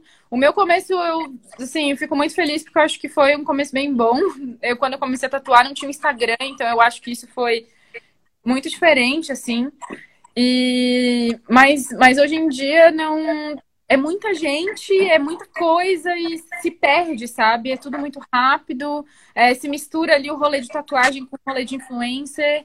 E é tudo muito confuso, assim. Então. A comparação de número, eu acho que ajuda nisso. Ah, o fulano tem tantos seguidores, o outro Total. tem. Total. Né? Se Mas... eu receber um cliente e aí foi, foi bem desagradável, inclusive. Ele ficou, tipo, me endeusando, assim, falando, nossa, porque eu estar tatuando com você aqui é uma superação minha vida. Porque eu. E ele fez uma tatu mó pequenininha. Nem, era, nem alguma coisa que eu posto no meu perfil, enfim, porque não é, não é, não é um estilo de tatu que eu, que eu pretendo dar continuidade. E ele ficou, tipo, nossa, pra mim tatuar com você, não. Porque eu fiquei, tipo, mas eu sou só igual a você, sabe? Eu pago minhas contas, meus boletos. E ele até falou umas coisas, tipo, ai, as meninas devem ter inveja de você. Tipo, umas coisas nada a ver, assim. Eu fiquei, tipo, sabe? Tipo, as pessoas realmente. Aí foi onde eu me dei conta e fiquei, cara, as pessoas realmente, elas não veem eu aqui. Elas veem os meus seguidores lá e falando, meu Deus, essa menina tem 50 mil seguidores, ela é muito famosa. E as pessoas não têm. No... E eu tentando explicar para ele que nem eu tinha noção do. Sabe? Da... Porque, tipo, pra mim, dos 50 mil seguidores ali, Sim. É seguidor. Se você tem 10, eu tenho 50, pra mim, independente. Sabe? Não, não faz diferença, assim, na minha vida. Eu não, não ganho bolsa da Chanel e nem comida todo dia da, do restaurante.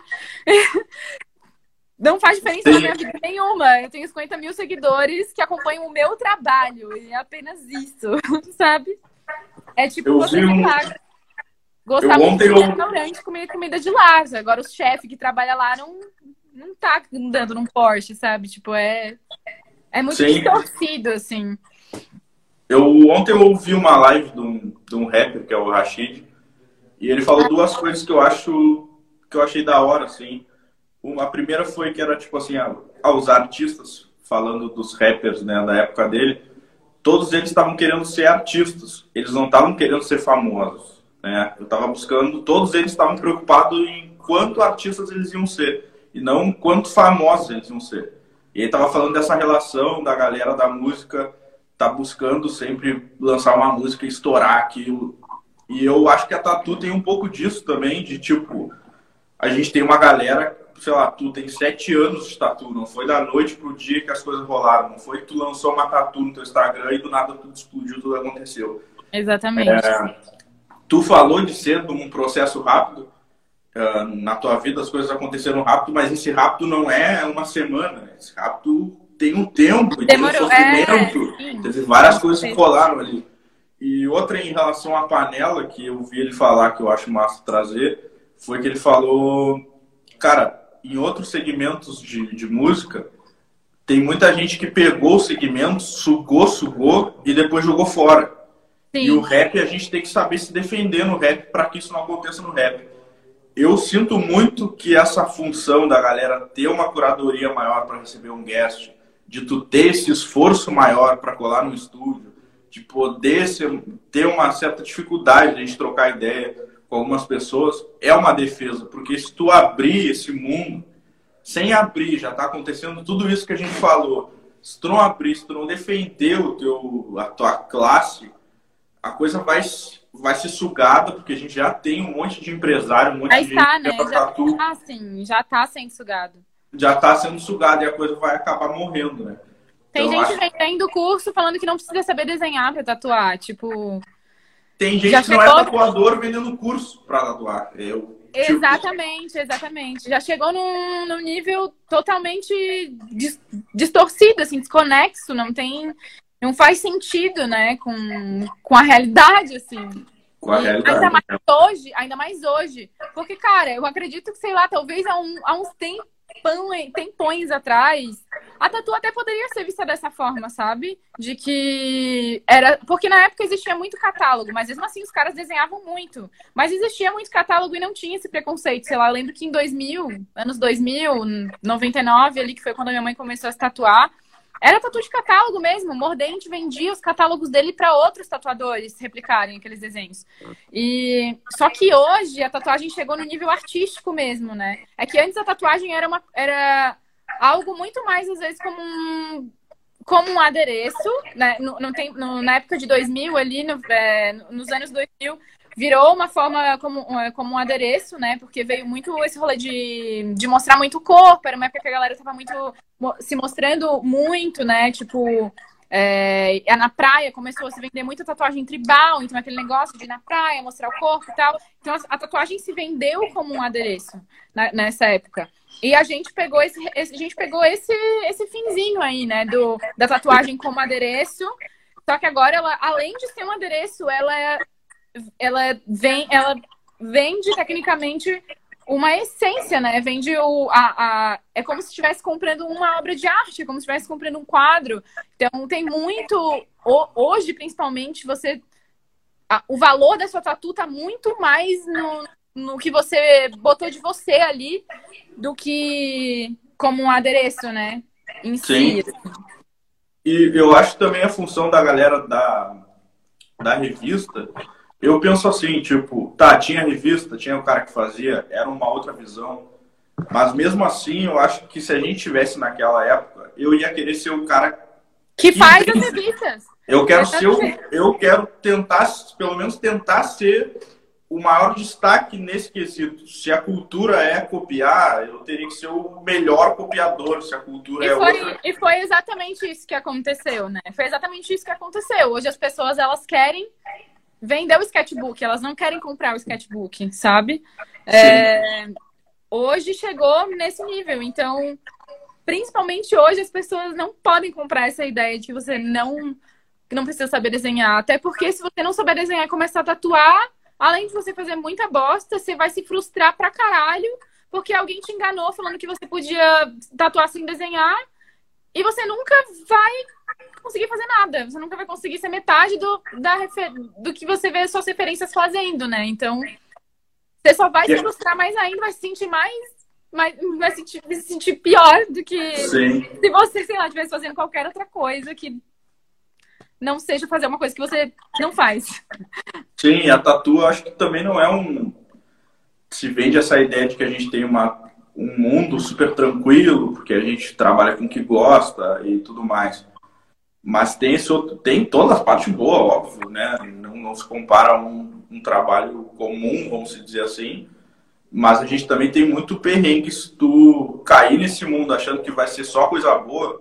A maioria dos tatuadores que eu troco ideia tem crise de identidade, se perguntam, enfim, de tudo que é coisa.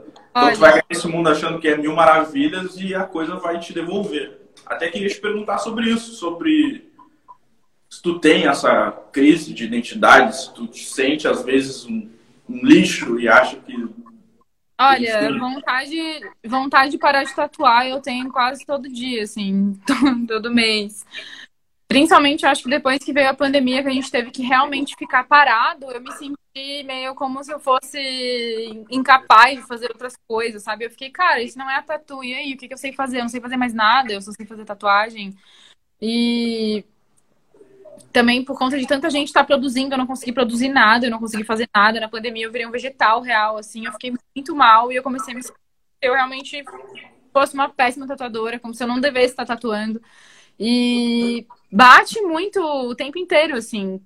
É, acho que agora também tem do estúdio, quando você tem que ter muita função, fazer muita função administrativa mesmo. É, você se vê se dividindo entre cuidar de estúdio e tatuar. É, você se perde também, né? Fica um pouco assim, meu Deus, será que eu gosto mais de administrar? Será que eu gosto mais de tatuar? Será que eu consigo fazer os dois? É, será que eu tô viajando aqui? Será que eu devo estar. Tá... Será, que eu devia parar? Eu penso em parar várias vezes, várias vezes. Eu tenho muita crise de identidade. É, sempre acho que o que eu faço tá ruim. Como eu te falei, é, foi muito difícil uh, chegar nesse ponto de entender que eu era uma referência. Eu fui entender, eu acho que só agora que eu abri o estúdio mesmo, quando muitas pessoas vieram falar comigo, querendo tatuar comigo, querendo ir aqui, é, foi onde eu entendi, assim, um pouco, um pouco melhor o meu lugar hoje. Mas eu ainda tenho muita dificuldade em saber, assim, em entender que as que eu sou uma referência para alguém, que tem meninas, meninos, enfim, que se inspiram em mim, mas principalmente muitas mulheres, porque muitas mulheres vêm falar comigo é, e entender esse lugar, assim, eu acho que até entender que você é uma inspiração me faz ter mais vontade para me manter, para conseguir produzir, porque tem vezes que dá vontade de jogar tudo pro alto, de desistir, porque não é muito, não é fácil, não é fácil lidar com as pessoas, com os julgamentos. É... O Instagram é uma ferramenta que é muito boa, mas ao mesmo tempo ela é para sua para sua sanidade mental, ela é muito pesada, mexe muito com o psicológico. É... Eu, hoje mesmo, o último trampo que eu postei não foi, não deu um retorno tão bom quanto eu achei que fosse me dar. E hoje, hoje eu tô mais tranquila e acostumada com isso, assim. Mas nem sempre as coisas. E, e, nem sempre os números importam, né? Porque ao mesmo tempo que tipo, eu não tinha um monte de like, mas eu tinha um monte de comentário, um monte de gente compartilhando. Então, tem. A gente. O Instagram acaba fazendo como é, meio que validando o seu trabalho, né? Mais do que os próprios clientes que saem daqui felizes com a tatu que a gente faz neles. Então, é, a, o, a ferramenta, o Instagram acaba te frustrando muito, te trazendo muito, muito sentimento ruim, assim, de como se você fosse um mau profissional, de como se você fosse um mau tatuador, porque você não. Ou, parece que você não está entregando uma boa coisa. Eu, posso dar minha cara e dar uma chuva de like, fico, putz, mas que será que. Que será que está acontecendo? O que será que as pessoas querem de mim? E, na verdade, a gente tem que saber também colocar tudo no lugar, é, fazer terapia, conversar com outras pessoas. Por isso que é importante também ter esse tipo de conversa que a gente está tendo hoje, conversar com os nossos amigos. Eu não me vejo trabalhando sozinha nunca mais, porque eu preciso trocar essa ideia com as minhas amigas. Eu acho que isso é fundamental para eu não me perder, para eu não, não ficar mal, para eu não para não parar, ou enfim, porque a vontade de parar é imensa, não é fácil, é bem difícil mesmo. Principalmente psicologicamente, eu acho que eu sou bem psicologicamente abalada, afetada por conta da tatu, sim. Porque mexe muito com a nossa cabeça, mexe demais. Porque nada mais é que sentimento, né? Então a gente desenha, a gente tá botando, a gente tá externando tudo que a gente sente por dentro. E às vezes se a gente não tá bem, a gente também não consegue externar, a gente não consegue produzir. E a tatu virou um trabalho, então eu tenho que produzir para o meu cliente, às vezes eu não estou bem, eu tenho que produzir para alguém, às vezes eu não estou bem, eu tenho que fazer um desenho, eu não estou bem, eu tenho que vir fazer uma função do estúdio, eu não estou bem, e eu tenho que fazer, porque é o meu trabalho. É, a tatu é, é, é, até um pouco triste falar isso, mas ela perde a magia depois de um tempo. O começo é muito mais mágico, é muito mais legal. Você está aprendendo tanta coisa, é tão legal, é tão divertido. É não que a gente não continue aprendendo, mas é, vira até uma rotina que muita coisa se perde, assim. Então é muito difícil você acabar não perdendo, é, né, não, não, continuar mantendo essa chama acesa, sabe? Tipo, a gente tem que estar tá sempre se renovando, sempre procurando conversar, sempre procurando coisas novas para essa chama não se apagar, sabe? Porque eu sinto que quando qualquer coisa que vira um trabalho, eu gosto muito de costurar, por exemplo. Eu fiz uma bandeira, eu quero muito fazer outras bandeiras. E me perguntaram se eu faria para vender e eu não quero fazer isso, porque eu sei que vai ser uma coisa que eu gosto que vai, vai se apagando com o tempo, sabe? Porque vai se tornar um trabalho. Então, é muito difícil manter toda essa relação do que você gosta, do que você ama fazer com a parte comercial que você tem que vender, que você precisa ganhar dinheiro, você precisa pagar suas contas. Então, é uma mistura de muito sentimento e não é muito fácil, não é fácil lidar com isso, assim, não é fácil mesmo. Parece muito fácil, parece muito legal. O que as pessoas veem no Instagram é só a superfície, é só o topo do, do iceberg, assim porque aqui tudo é muito feliz, tudo é muito lindo. Eu tô aqui postando foto de look, eu tô aqui postando como eu tô armada, mas às vezes eu saio, eu desligo o celular e eu tô triste, eu tô mal, eu tô infeliz com o trabalho que eu fiz. É, enfim, é muita coisa, né? Envolve muito sentimento. Então, é bem profundo. Parece muito fácil, Sim. mas não é fácil.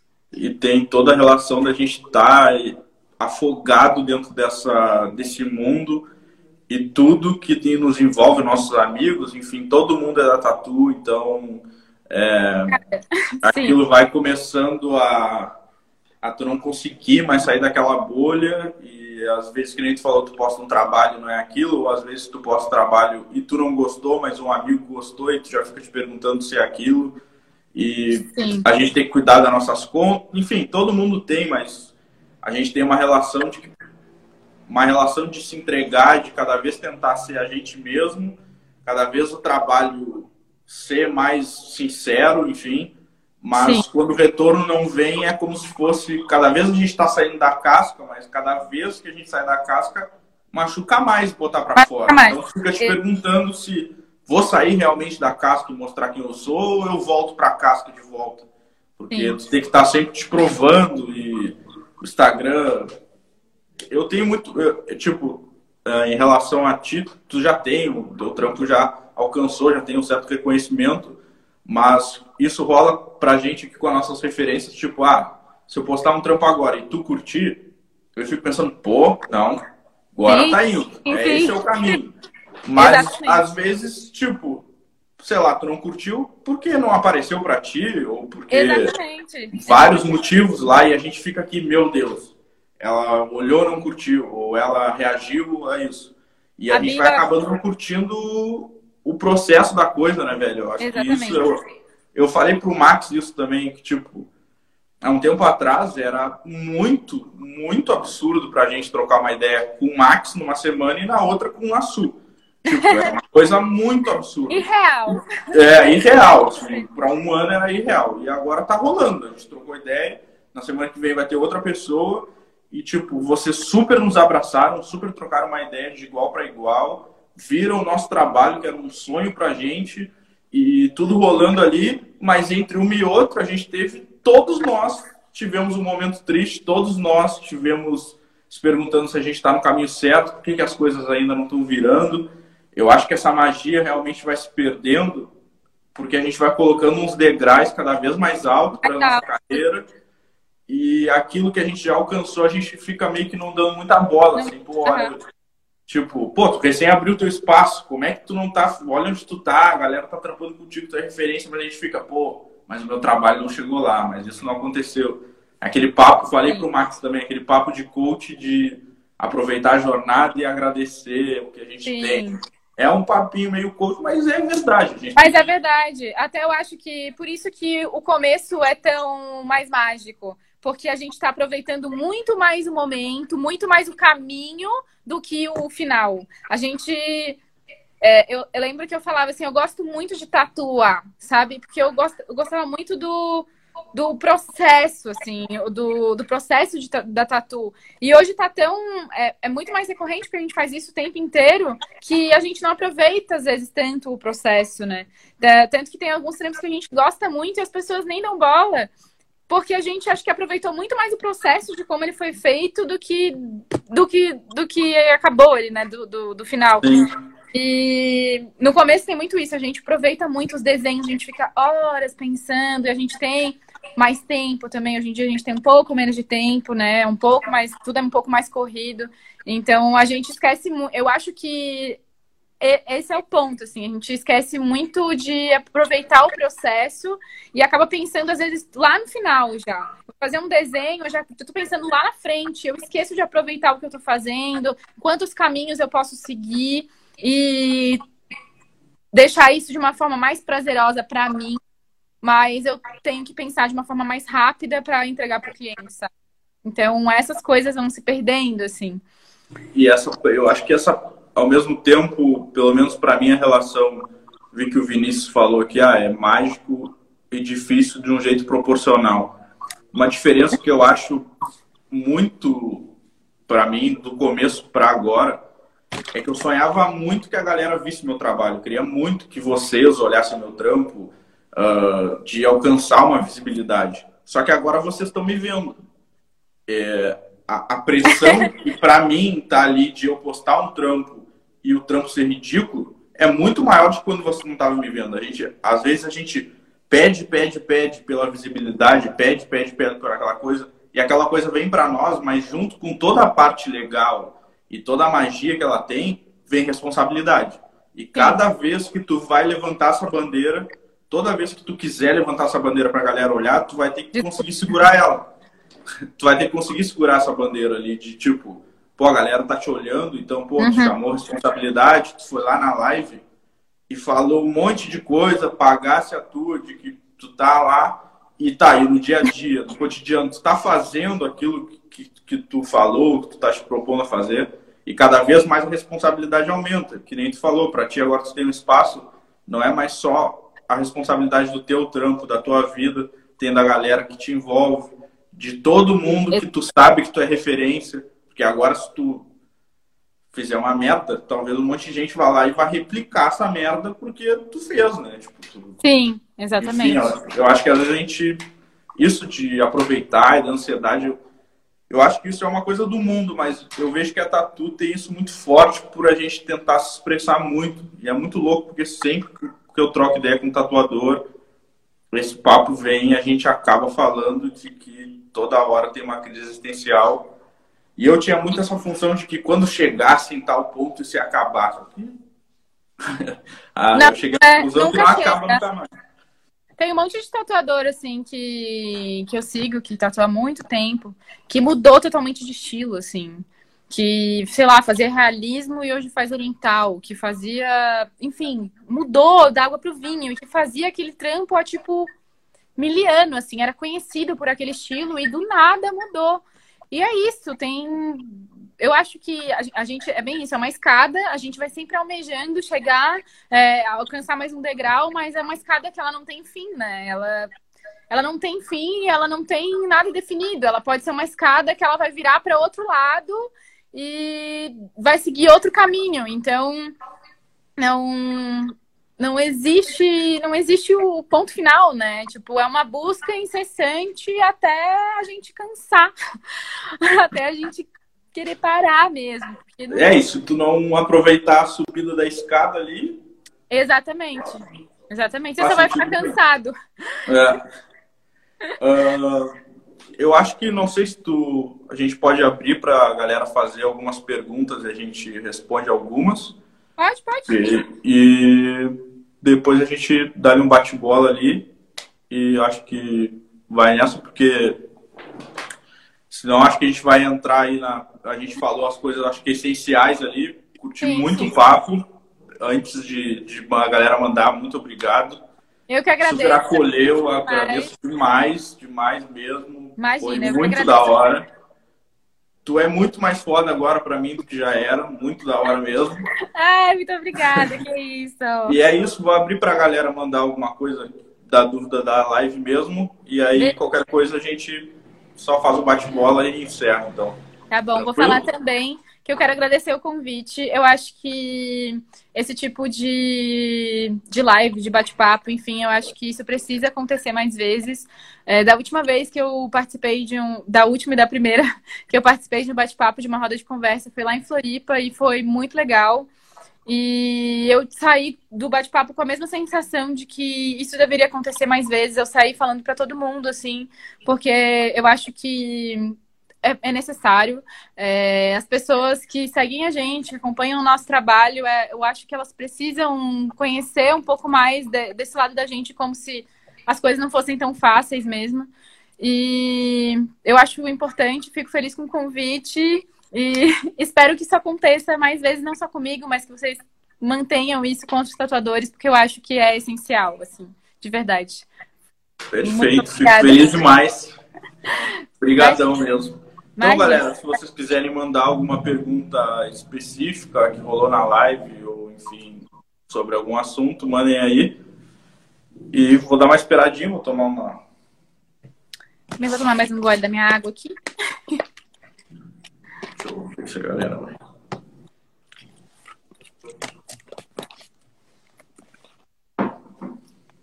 Ó, a galera tá agradecendo pra caralho. A galera te ama demais. Ai, assim eu choro, gente. Eu sou chorona, vou chorar real.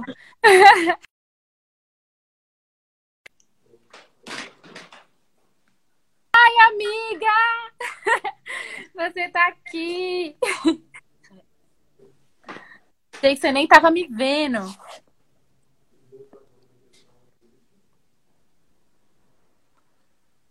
Tá normal aí pra ti? Agora tá. O Vinícius mandou aqui queria saber a visão de vocês entre manter um padrão de estética e inovar. O que, que tu acha? Cara, eu acho que a gente não tem que seguir padrões. Porque eu acho que a gente tem que estar sempre aberto a experimentar de tudo. Acaba que eu acabo às vezes mantendo um pouco um padrão, porque os clientes me procuram por isso, eu acabo mantendo, mas como eu falei, eu vim de um fine line para o que eu faço hoje, de um fine line comercial. Então, não era, não era nenhum fine line, sei lá, um chicano, algo diferente, era comercial. E eu tive que fazer essa transição do do que eu fazia para o que eu faço hoje e que é bem discrepante, assim. A pessoa que fazia um fine line comercial não é, não é o meu cliente hoje. E eu tive que vir experimentando várias coisas e eu acho que experimentar de tudo é, é essencial, assim, até para você saber o que você não quer fazer. E mas não acho que a gente tem que manter um padrão. E se você. Mas se chegar no momento que você quer manter um padrão de como você faz a sua sombra, de como você faz o jeito como você. Ou de um rastelado, enfim, você se mantém, mas você não precisa manter um padrão, às vezes, nem de desenho, nem de composição, nem de estilo. Eu acho que isso é uma coisa que você vai ter que experimentar de tudo, tanto de todos os estilos, quanto de técnicas, para você entender até o seu estilo, o que você gosta de fazer. Não precisa, eu acho, necessariamente manter um padrão. Eu acho que é legal misturar as coisas. Às vezes é misturando tudo que você vai encontrar uma parada que você curte fazer, sabe? Eu acho que é, é assim que a gente vai entendendo a nossa essência, sabe? Então, não acho que a gente tem que manter um padrão, não. Eu achava que tinha que manter um padrão, mas hoje em dia eu experimento de tudo. Tem tatu minha que tem coisa rastelada e tem coisa sombra, com sombra lisa. Tem tatu que eu não faço sombra lisa, eu faço só rastelado. E não é uma regra, eu acho que não precisa ter uma regra. Eu acho que a gente tem que fazer o que a gente tá com vontade de fazer no momento, experimentar tudo que a gente pode. Eu acho que é isso. Massa. É uma coisa que eu acho legal de falar também que às vezes a gente faz uma coisa e ela dá errado no começo porque a gente não tem técnica, né? Muita Exatamente. coisa que eu queria fazer lá no começo eu não tinha técnica, eu recém estou voltando a tentar aquilo de novo. Então, às vezes, não é que tu tem que mudar tudo no teu trampo, às vezes a gente só tem que insistir um pouco mais em alguma coisa. Exatamente. Mas acho que tu falou pertinente pra caralho. Vou aqui. Uh... Aê, Gabriel, que bom. Fico feliz. Su, conta mais como, como funciona o processo de criação, como faz para te inspirar e tirar bases. Então, eu sempre falo de um vídeo da Fernanda, da Exposito, que tatua comigo, que ela fez um, um IGTV falando do processo dela, e o processo dela é, é, a mesma, é a mesma coisa que eu faço. Eu pego sei lá, se eu fizer um rosto com flor, por exemplo, eu procuro bastante referência de rosto, da posição que eu, vou, que eu quero, é, não, é, de foto, né, de rosto, bastante referência de tatu de rosto, para eu entender também, às vezes, até a sombra, como eu quero fazer, ou às vezes um, um jeito de posicionar diferente, para não fazer um rosto estático. É, enfim, eu procuro várias referências de tanto de foto quanto de tatu. É, aí eu, sei lá, um rosto com flor, então procurar várias referências de foto da flor, de desenho da flor, de tatu da flor.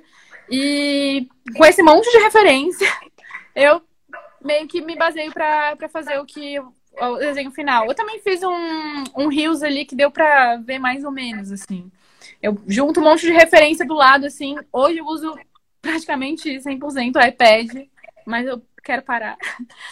E, e acaba que eu deixo todas as referências ali do lado e vou criando, olhando as referências.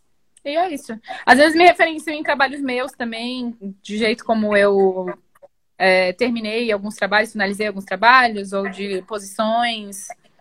Mas é basicamente isso. Não, eu não me prendo a nada também. Pego referência de tatu, não só de Neutrad, pego referência de tatu Black War, de todos os tipos de, de tatu, mais para entender posição, entender jogo de sombra, de luz, mas muita coisa acaba que já, já vai no automático, assim. Muita gente pede, ah, dica para fazer rosto, eu não, Eu não sei, eu fui fazendo, fazendo, desde Se vai pegar os meus rostos do início, a maioria tinha muita marcação de nariz, marcação do, dos olhos, né? Marcação da boca, onde eu ia fazer a sombra. Tinha tudo uma marcação da sombra debaixo do nariz.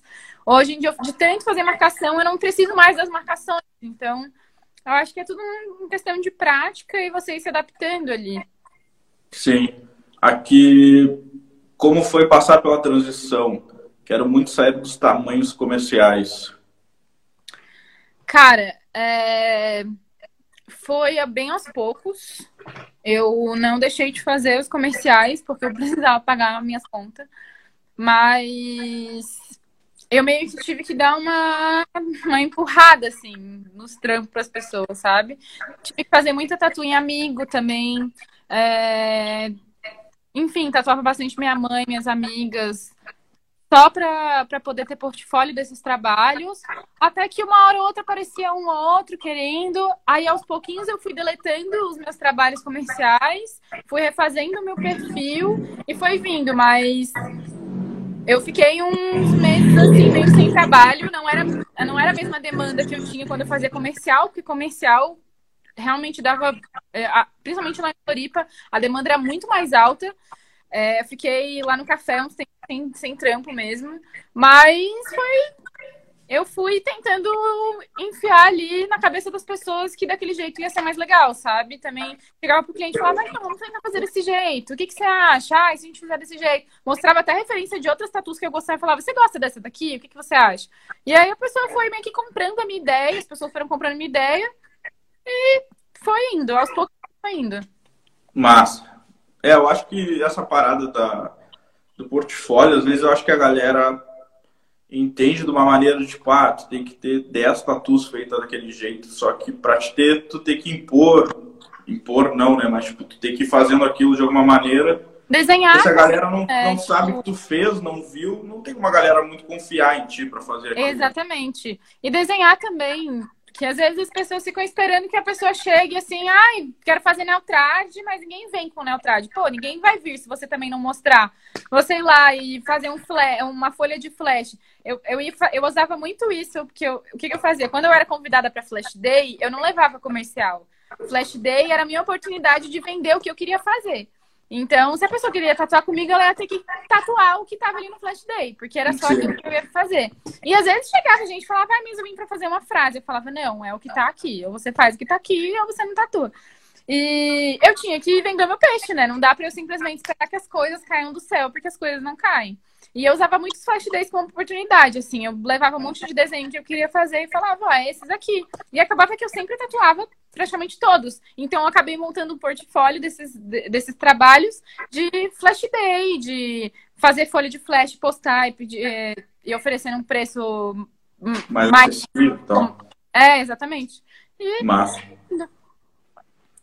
Uh, a Case mandou aqui, fala sobre o teu trabalho diante da pandemia. Teve que se reinventar ou foi tranquilo? Bom, pandemia é punk.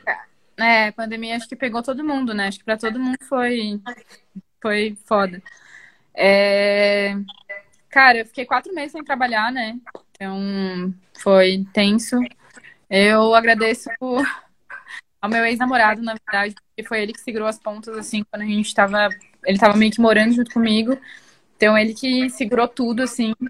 Mas eu não consegui produzir, eu fiquei inútil, eu não, eu fiquei muito mal, foi, um, foi uma época bem ruim para mim, porque eu sou uma pessoa muito ansiosa, então entrar no Instagram, ver que tava todo mundo produzindo, fazendo um monte de coisa, me deixava mais ansiosa ainda, então eu tive que dar um tempo de tudo, assim, foi meio que um detox, assim, a, a, a pandemia, aqueles quatro meses que a gente teve que ficar parado, porque eu realmente fiz um detox de desenho, de tatu, de tudo. Eu parei de mexer no celular, eu fiquei um tempão em off, eu parei de mexer no celular mesmo, eu nem ligava, tinha, ele ficava sem bateria, assim.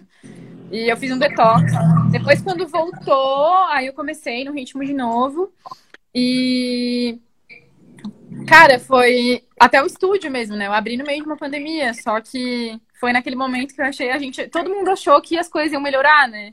E Sim. eu abri aqui e achei que tudo ia melhorar. E o bagulho piorou. Mas foi isso, eu tive que vender flash, tive que desenhar, tive que, sei lá, dar o meu jeito para poder manter isso aqui também. Porque eu saí de, um, de quatro meses trancada de, em casa para ir pro, pro New Black, trabalhar, trabalhar, trabalhar, juntar dinheiro, juntar dinheiro, juntar dinheiro e abrir o estúdio.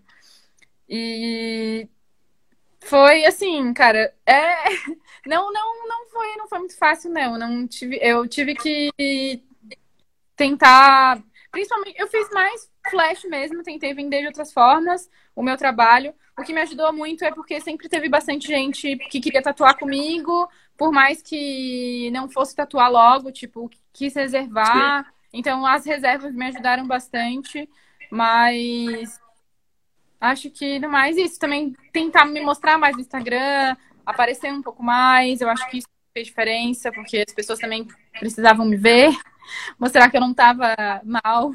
As meninas também me ajudaram bastante aqui.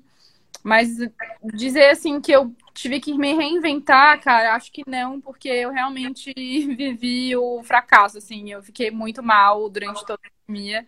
E o que me ajudou foram as pessoas ao meu redor, assim. Sou muito grata às minhas amigas e ao meu ex. A gente não tá mais junto, mas ele me ajudou bastante durante, durante todo esse, esse rolê, assim, porque foi. Eu. Quando eu tô muito mal, eu tô muito mal mesmo, assim. Eu preciso até de ter pessoas junto comigo para eu não me afundar e me jogar num buraco, porque eu realmente me, me afogo demais.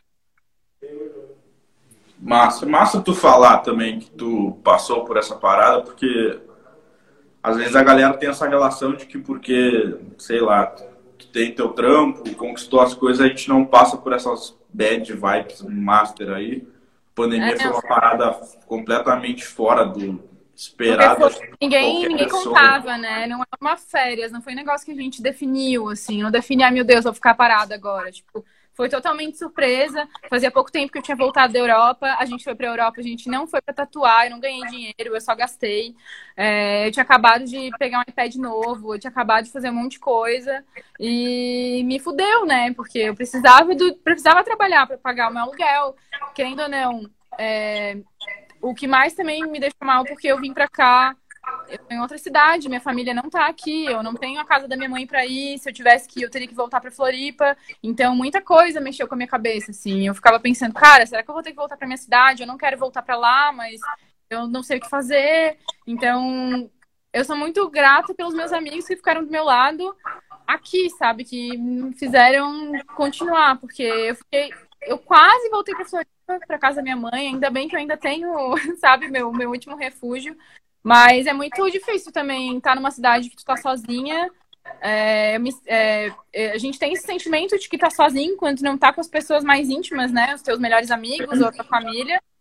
E querendo ou não, ser, é, além da pandemia, tipo, eu tinha acabado de vir pra cá. Eu moro em São Paulo faz dois anos e meio. Um ano e meio é pandemia. Então, eu tive um ano só de São Paulo, né? Tipo, eu já cheguei, eu cheguei aqui quando eu comecei a me habituar, quando eu comecei a, a entender como tudo funcionava, veio a pandemia e me trancou, sabe?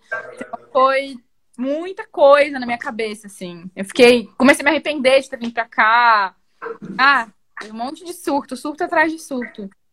Até é, eu... eu... fico admirada de como eu tô aqui hoje, sabe? Eu olho meu Deus, como que eu abri um estúdio? Não sei onde é que eu tava com a cabeça que eu fiz isso. É, por ter sido no meio dessa merda, assim, acho que a galera. A galera de fora, assim, eu fui um que pensei, caralho, velho. É um, é um tiro muito arriscado, mas muito massa ver ter feito isso, tá ligado? Uh, até pelo fato da função uh, de ser mina e aí depois ir mais um monte de mina tatuar contigo e tal.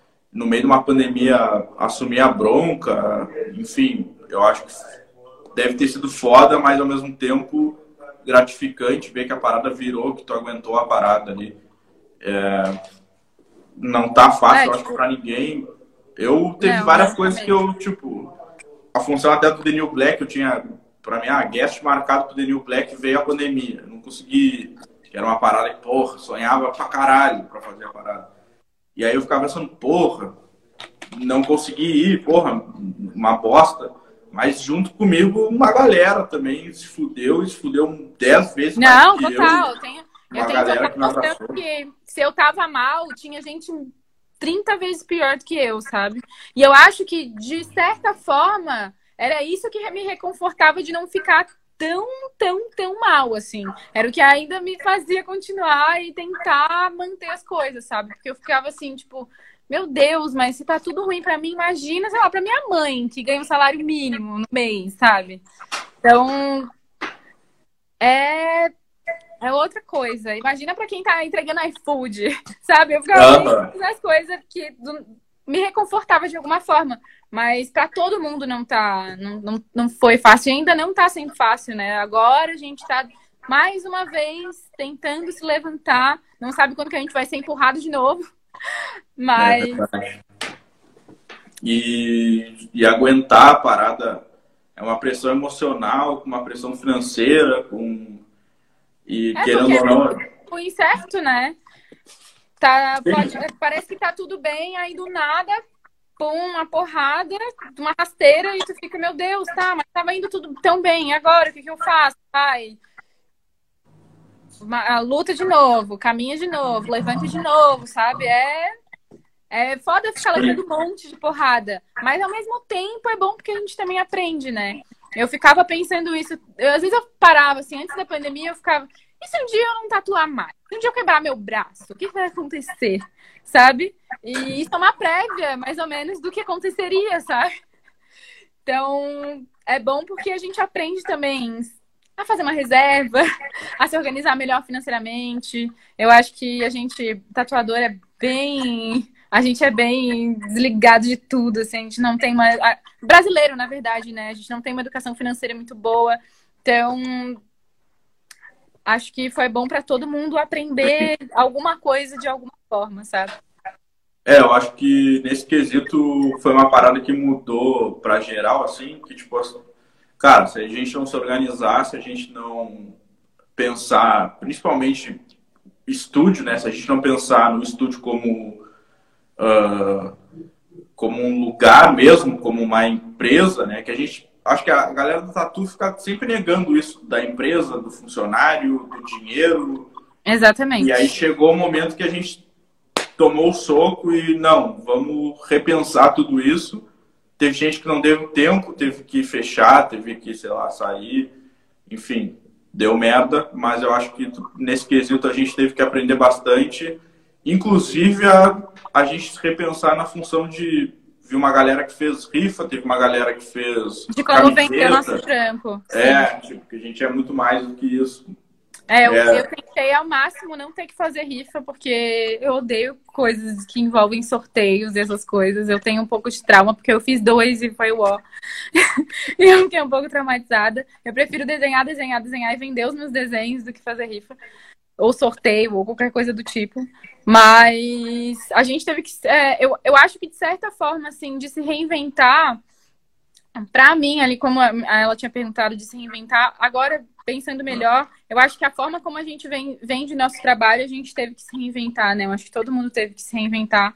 É, nem que, é, vendendo rifa, ou vendendo camiseta, vendendo merch, né? Hoje, hoje tem muita gente fazendo merch. É, ou até como que você vai apresentar o seu trabalho ali no Instagram mesmo, outras pessoas também tentando vender outras coisas do que além, além da tatu, né? Tipo, às vezes até um pouco mais da imagem mesmo. E eu sinto que eu, eu passei a me mostrar um pouco mais, não só pelo estúdio, porque eu acho que hoje o estúdio precisa mais que eu me mostre mais, é, mas pro meu trabalho mesmo e por toda a situação que está acontecendo. Então a gente precisa meio que procurar outros caminhos. Sim. Mas, claro, sem perder a nossa essência, sem perder quem a gente é. Sim. É, eu acho que no teu caso, ou da galera que tem se mostrado um pouco mais, eu acompanho, acho que vocês têm, um, vocês têm uma base, tem uma galera que alcançou vocês através do trampo e agora vocês estão se mostrando e é, tipo, é uma consequência da parada. Sim, acho sim. quando a coisa se inverte já fica, É, total. já total. fica meio estranho, né? Eu acho também. Eu acho que hoje eu consigo me mostrar muito mais quem eu sou, porque até rolê de ficar mostrando muito roupa, eu vejo que as pessoas ficam pedindo pra mim, principalmente as meninas. E é um bagulho que sempre veio de mim. Eu sempre fui assim. Eu queria fazer moda. Eu fazia cursinho pra, pra fazer moda. Então, hoje, mas eu precisei, claro, mostrar o meu trabalho muito mais. Eu fiz questão de mostrar o meu trabalho na minha frente, porque, independente de ser a Suelen que gosta de moda, ainda o meu trabalho fala muito mais por mim, sabe? Então, mas eu acho que é isso. A gente chega num, num momento onde eu até, eu até me vendo, mas eu ainda quero continuar vendendo meu trabalho mais do que a minha imagem, porque eu não. Eu sou tatuadora, eu gosto do que eu faço e eu não, não quero ser modelo, ou, ou enfim. Então, o trabalho vai vir sempre na frente, sabe? Eu acho que você meio que consolida né, o que você faz primeiro para mostrar os, os, seus outros lados, né? Porque uh -huh, não, não sou, não sou só tatuadora, eu não só tatuo 24 horas por dia e penso como desenho. Eu também vivo outras coisas, eu também faço outras coisas, eu também gosto de outras coisas. E todo mundo é assim, né? Eu acho que é importante as pessoas saberem que a gente é um ser humano normal, que acorda e toma café, que almoça, que. Inclusive, a gente almoça tudo desregulado, fica horas sem comer. que a gente tem zero fica acordado até 6 horas da manhã, vai dormir, acorda tarde, sono desregulado, tudo desregulado, vida desregulada. É tudo. Somos normais, igual todo mundo. Sim. Não é uma máquina de tatu ali que Exatamente. você entra e a gente produz e, e já era, tá tudo pronto. E é bom até para os clientes entenderem que a gente não é uma máquina, né? Eles não tratarem a gente como uma máquina. Porque tem gente que trata a gente como uma máquina mesmo. E eu não quero, eu acho que as pessoas precisam ter essa empatia de que é um ser humano ali por detrás, né? E tá fazendo a tatu.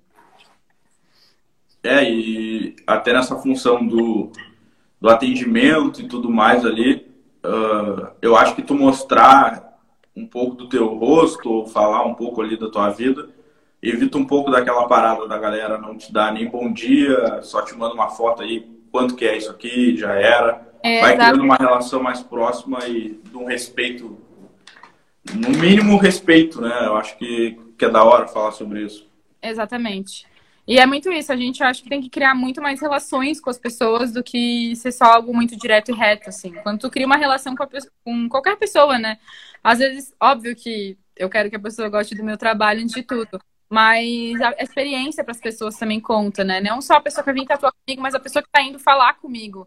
Às vezes, tem gente que fala e fala, nossa, que você nunca me responder. Eu fico, mano, não, acho que é importante que eu responda, é importante que nem que eu, nem que eu mande uma reação. Eu preciso.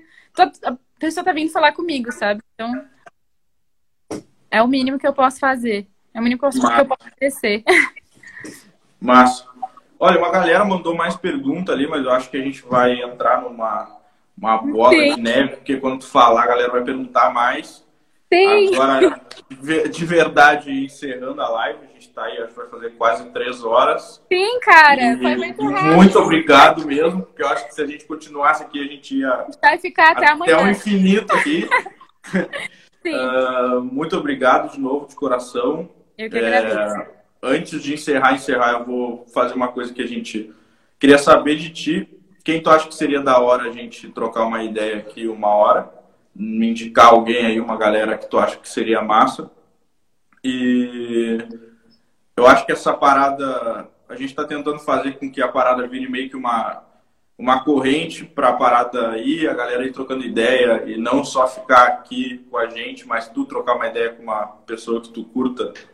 E, enfim, a live ir rolando e a gente conseguir passar essa informação de uma maneira mais descontraída e trocar ideia e conhecer vocês e é isso. Muito obrigado de coração por ter aceitado. Muito mesmo. Curti demais, o papo rolou super suave, super natural. Sim, eu tava e... com medo. Pô, eu tava com muito medo, velho. É isso. Tô muito feliz.